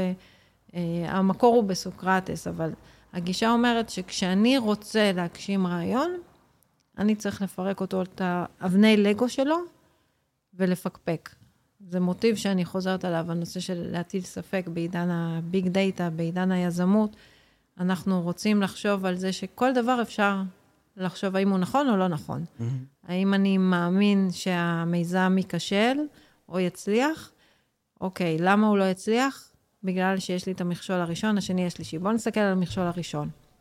במקום להגיד שזאת עובדה קיימת, בואו נפרק אותה ונראה איך אני בעצמי מתקן אותה. אולי אני יכול להוזיל את ייצור הבטריות עבור הטיל, mm-hmm. כמו המקרה של אילן מאסק, ולייצר את הבטריות לעצמי, כדי שהטיל יהיה בעלות סבירה שאני יכול להטיס אותו. אה, דברים שהם יזם עם אה, אה, אופק הסתכלות יותר צר, היה אומר, רגע, כשבטריות עולות ככה, אי אפשר להטיס מטוס מעבר לאטמוספירה. החשיבה הזאת מאפיינת יזמים שהם פורצי דרך, שהם אומרים, שום דבר הוא לא ניתן ל... כל דף אפשר להפוך, כל אבן אפשר לראות מה יש מתחתיה. ולשנות את ההסתכלות כן. בצורה כזאת. ספציפית אילון מאסק אומר אה, שהוא לא אוהב לקבל את התשובה, פשוט אה, לא. כאילו, אז יפה, הוא, הנה פשוט, זה הוא זה. פשוט שואל למה. תמיד הוא שואל למה. יפה, זה זה. זה בדיוק אומרים, זה. אין, אין כרגע אפשרות להתיישב במאדים. אוקיי, למה? למה? ואז תפרטו. אין תשובה. אה, אוקיי. אז נכון. אני אתחיל לעבוד. זה, זה כל כך כן. נכון, אנחנו לפעמים, זה גם בחיים הפרטיים. אני לא יכול לרוץ, למה? כי יש לי בעיה בברך. למה? כי בוא נמשיך עם זה, בוא תפתור את האקסיומה ותגיע לאן שאתה רוצה להגיע, אבל uh, בשביל זה אתה צריך להתחיל תמיד מהמטרה, ולפני שאתה שולל משהו, תהיה בטוח שכל המכשולים ששמת לעצמך בדרך, הם באמת מכשולים, ולא רק מכשולים בדיוק. חשיבתיים. אני יכול, אני, אני ארשי לי רק, כאילו, אני, אני, אם זה... אה, זה פשוט סותר קצת אולי את האג'נדה, אבל אוקיי. תגידי לי מה את חושבת. אדרבה, זה שיח הרבה יותר מעניין. בדיוק. אז אני אומר שאולי אה, המונח over אנליזה קופץ לי לראש. אוי, אה, לגמרי. אה, אפילו analysis paralysis. אני מכיר אנשים מסביבי, מסביבי לא מעט, אני נחווה, חווה את זה גם כן אה, לפעמים, שבשביל למנוע מעצמי לעשות את הצעד הראשון, אני הולך ולומד ולומד ולומד. יפה. והנה, אני, אני אמרתי שאני רוצה לעשות פודקאסט. אה, תכלס את זה לא כזה הרבה זמן, אבל יש דברים אחרים שאמרתי הרבה זמן שאני רוצה לעשות. ו- וזה, זה- אוקיי, אז אני לומד, אוקיי, אני רוצה להקים אתר לעסק שלי, אז אני עכשיו אעבוד עליו, ואני אעבוד על זה, זה, וכאילו, קראתי ולקחתי קורסים ועשיתי כל מיני עניינים, ואני באמת חושב שלקח לי 100 שעות ללמוד את כל זה. אה, כאילו, 100 שעות בזבזתי נניח, של למידה, וארבע שעות שבפועל ישבתי להקים את האתר, בהן למדתי איך מקימים אתר. תוך כדי תנועה. בפועל, הרי, לקח לי 100 שעות כמעט ל- ל- לפתוח את האתר ולהתחיל ל- ל- ל- להקים אותו. יפה. ואז מהרגע שהתחלתי, למדתי באמת. אני חייבת אה, שנייה לסטות ולנצל את ההזדמנות הנפלאה הזאת, להגיד גם את הגישה שלי לתכנות אוקיי. היום. כי מה שתיארת זה אנלוגי לאיך שאני אה, מסתכלת היום על תכנות עבור אנשים צעירים שאומרים, אני לא אוהב לתכנת. אז אני אומרת, איך אתה לא אוהב לתכנת? היום אתה לא צריך לתכנת. היום אתה רק צריך להכיר אה, איזושהי פלטפורמה, מעבר לזה שיש פלטפורמות שהן גם ללא מקודדים שעושות AI, כל מיני מערכות חינמיות גם, אבל נניח שאתה רוצה לתכנת היום, הגישה היא לא, בוא ניקח ספר של אה, מבוא לתכנות כזה עובי ו- ונלמד לתכנת, אלא הגישה היא, מה אתה רוצה לעשות עם תכנות? מה היית רוצה לשפר, שאתה תשפר בעזרת זה שתשתמש במחשב, mm-hmm. ועל ידי בעיה אמיתית, על ידי צורך. כשיש לנו צורך, אנחנו פועלים, אה, זה כמו, אומרים, הרוטב הכי טוב זה, זה שאתה רעב. כן. אז, כן. אז כשיש לך אה, בעיה שאתה רוצה לפתור, תיקח אותה ותלמד את כל הכלים התכנותיים שאתה צריך בשביל לפתור את זה בעזרת מחשב, ופתאום תראה שאתה מתכנת. אז נכון כן. שזה לא הדרך האקדמית, ולא ככה לומדים באוניברסיטה, אבל ככה לומדים היום. היום זה לא איזה מגדל שן שאתה לומד מדעי המחשב ואתה מתכנת, היום כולם מתכנתים. וגם אנשי מדעי המחשב, או אולי במיוחד אנשי מדעי המחשב, צריכים להבין שיש פה דמוקרטיזציה, וזה לא, זה לא מגדל שן ש, שרק מי שלמד מדעי המחשב יפתח את ה-AI. כן, יש הרבה פשוט אמונות, אה, אמונות מגבילות, אני קורא לזה, אצלי לפחות, אה, שכאילו, אני, יש לי מחשבות על עצמי, אני לא טוב ב-X. אסור להגיד את אסור זה, להגיד. אסור להגיד את זה. אתה צריך אה, אה, לפרק, כמו, ש, כמו שיזם מפרק את אבני הלגו שמפריעות לו להיות יזם, אז גם בחיים האישיים, לפרק את האקסיומות שיש לך כלפי עצמך, ובטח בעניינים שקשורים לטכנולוגיה, שהיום הם אחרים לגמרי ממה שהם היו פעם. היכולת שלנו להשתמש בטכנולוגיה היא לא, היא לא יותר זמינה, היא פשוט הכרחית. כן. זה היום צורך קיומי שלנו להבין את הטכנולוגיה. מרתק. וואו. נשמעתי כמו מורה. לא, מורה בית ספר ליזמות. כולם צריכים לתכנת. אה, עוד שאלה, דיברנו על... אה, קצת אפשר לגעת עוד במוסר של, אה, של AI, כי כאילו... אה, וואו. כי בטח. יש לי עוד ניסוי שעשו, שהוא דיבר עליו, הבחור של, של אופן CEO, ה-CEO של אופן AI. איך? סם אלטמן. אז הוא אמר שמישהו עשה לטוויטר, תכתוב לי, כאילו, הוא עשה את זה לצ'אט GPT, תכתוב לי פוסט שאומר, אה, אני שונא יהודים בצורה שעוברת את הפוליסי של טוויטר. והוא עשה. כן. וזה פרצה. פרצה גם מעניינת. גם הייתה פעם אה, אה, רובוטית, טאי קראו לה, אני חושבת שהיא הייתה בטוויטר, וגם היא פרסמה ה... תוך כמה שעות הרבה דברים אנטישמיים ו- וגזענים, ו- ואנחנו יכולים לצפות שרובוטים, התנהגו בצורה לא מוסרית ומוטה ושוביניסטית ונחותנות ולאומנות, אנחנו נראה שם כל מה שנקרא כל רגש אנושי לא זר לי ולא מוכר לי, אז, אז אותו דבר רובוטים, הם לא, אין סיכוי ש, שאנחנו נותנים להם כל כך הרבה דאטה, ובדיוק את כל הדברים ה, ה, ה, הכואבים והאפלים שיש בחברה שלנו, הרובוטים יפסחו עליהם. אין להם את המנגנון הזה. Mm-hmm. אז אנחנו נראה את זה שם. השאלה אם זה הדגש. הדגש הוא לא אה, אה, הם, הדגש הוא תמיד, תמיד, תמיד בני אדם. כי כשמדברים על אנושיות, בואו נדבר על בני אדם, ומה זה להיות אנושי, ואיך אנחנו אה, צריכים להיות אנושיים, ובאותו האופן שבו השתמשנו בחפצים דוממים בצורה אנושית, בנשק שהוא... לא אוטומטי, אנחנו צריכים להשתמש בנשק האוטומטי בצורה אנושית ובצורה מיטיבה. אני לא רואה את זה אחרת. אבל אני יכול עקרונית, זה אותו דבר. אני יכול גם עקרונית, אני בתור bad guy, לכתוב, אה, אני, אה, איך אני עושה על פי אה, החוקים במדינת פנסילבניה, לעשות עכשיו, ואני לא רוצה לתת רעיונות לאנשים, אבל זה כן אפשרות, לעשות... אה, תן לי את הדרך הכי טובה וזולה לייצר אה, כאילו... אה, אני יכול למצוא את המילים שייתנו לי את, הדרך הכי טובה לעשות רצח המוני, לצורך העניין. בבית ספר. ת, תן לי את ה... סתם, את מבינה? כי זה קורה שם הרבה. אני יכול לעשות את העניין, כאילו, תוציא לי את, הד... את התרחיש האופטימלי שבו זה קורה. אז עכשיו, לצורך העניין, אם אני אשאל אותו את זה, הוא יגיד לי, אני מצטער, אבל אני לא יכול לענות על דברים כאלה. אבל אם הצליחו למצוא, תכתוב לי בטוויטר שאני שונא יהודים שווים. זה לא, זה גם, הטכנולוגיה קיימת, חשוב... כן, לה... הטכנולוגיה קיימת. חשוב להבין ש... אה, נכון, ש... הם פשוט עכשיו שומרים על שומרי הסף, זה החברות. בדיוק. אבל הטכנולוגיה עצמה קיימת. הטכנולוגיה קיימת, אנחנו מדברים על ה-chat GPT, כאילו זה באמת רובוט שנחת מכוכב כן. אחר, ואה, איך הוא עושה את זה, לא משנה, אבל הוא פה. לא, הטכנולוגיה הייתה קיימת גם קודם. גוגל מסיבותיה היא לא, לא גלגלה את זה, אבל אנחנו יודעים על, ה, על היכולת של NLP אה, לייצר טקסטים ואומנות, זו יכולת שהיא קיימת, ולכן כשאנחנו אה, חושבים על תרחישים, כמו שאתה אומר, זה תרחיש ראוי, כי אנחנו יכולים ממש להבין איך הטכנולוגיה תומכת גם בתרחישים זוועתיים mm-hmm. ותרחישים שהם לא מיטיבים. יחד עם זאת, הטבע שלנו לפחד מטכנולוגיות ולהגיב לסצנריו הגרוע ביותר, הוא טבע ש, uh, שהוא לאו דווקא הטבע הכי יעיל, כמו שאמרנו. הטבע היעיל הוא תמיד uh, להמשיך, להבין שהטכנולוגיה ממשיכה, זאת אומרת, זה לא לדיון, אי אפשר לעצור אותה, אי אפשר לעשות רגולציות, אפשר רק להגיב פה ושם לכבות שרפה קטנה, אבל האש קיימת. ו- ולחשוב כל הזמן על דברים יעילים, להכניס טוב. ברגע שאנחנו נכניס יותר טוב ויותר, אני, אני דווקא רואה את הטכנולוגיה פותרת את זה. אני לא בונה כן. על מדעי החברה להגן עליי מפני מדעי המחשב, לא ככה אני רואה את זה, אני רואה את הכל אינטרדיסציפלינרי, עובד ביחד, ולמשל, אם אני מכניסה דמוקרטיזציה לתוך העולם של ה-AI, או explainability, כדי שאני אבין מאיפה מגיעות ההחלטות של מערכות אוטונומיות. אז זה פתרון שהוא טכנולוגי.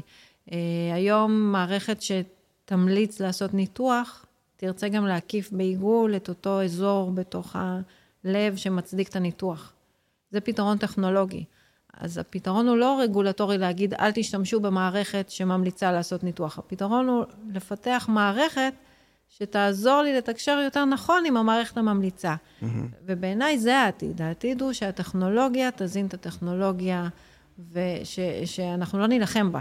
כי אין סיכוי, פשוט אין סיכוי. זה... ממילא זה, זה קורה. זה הקצב, הקצב של הטכנולוגיה הוא הרבה יותר מהיר מקצב של בית משפט. כמו. שאנחנו רואים. כן, ממש.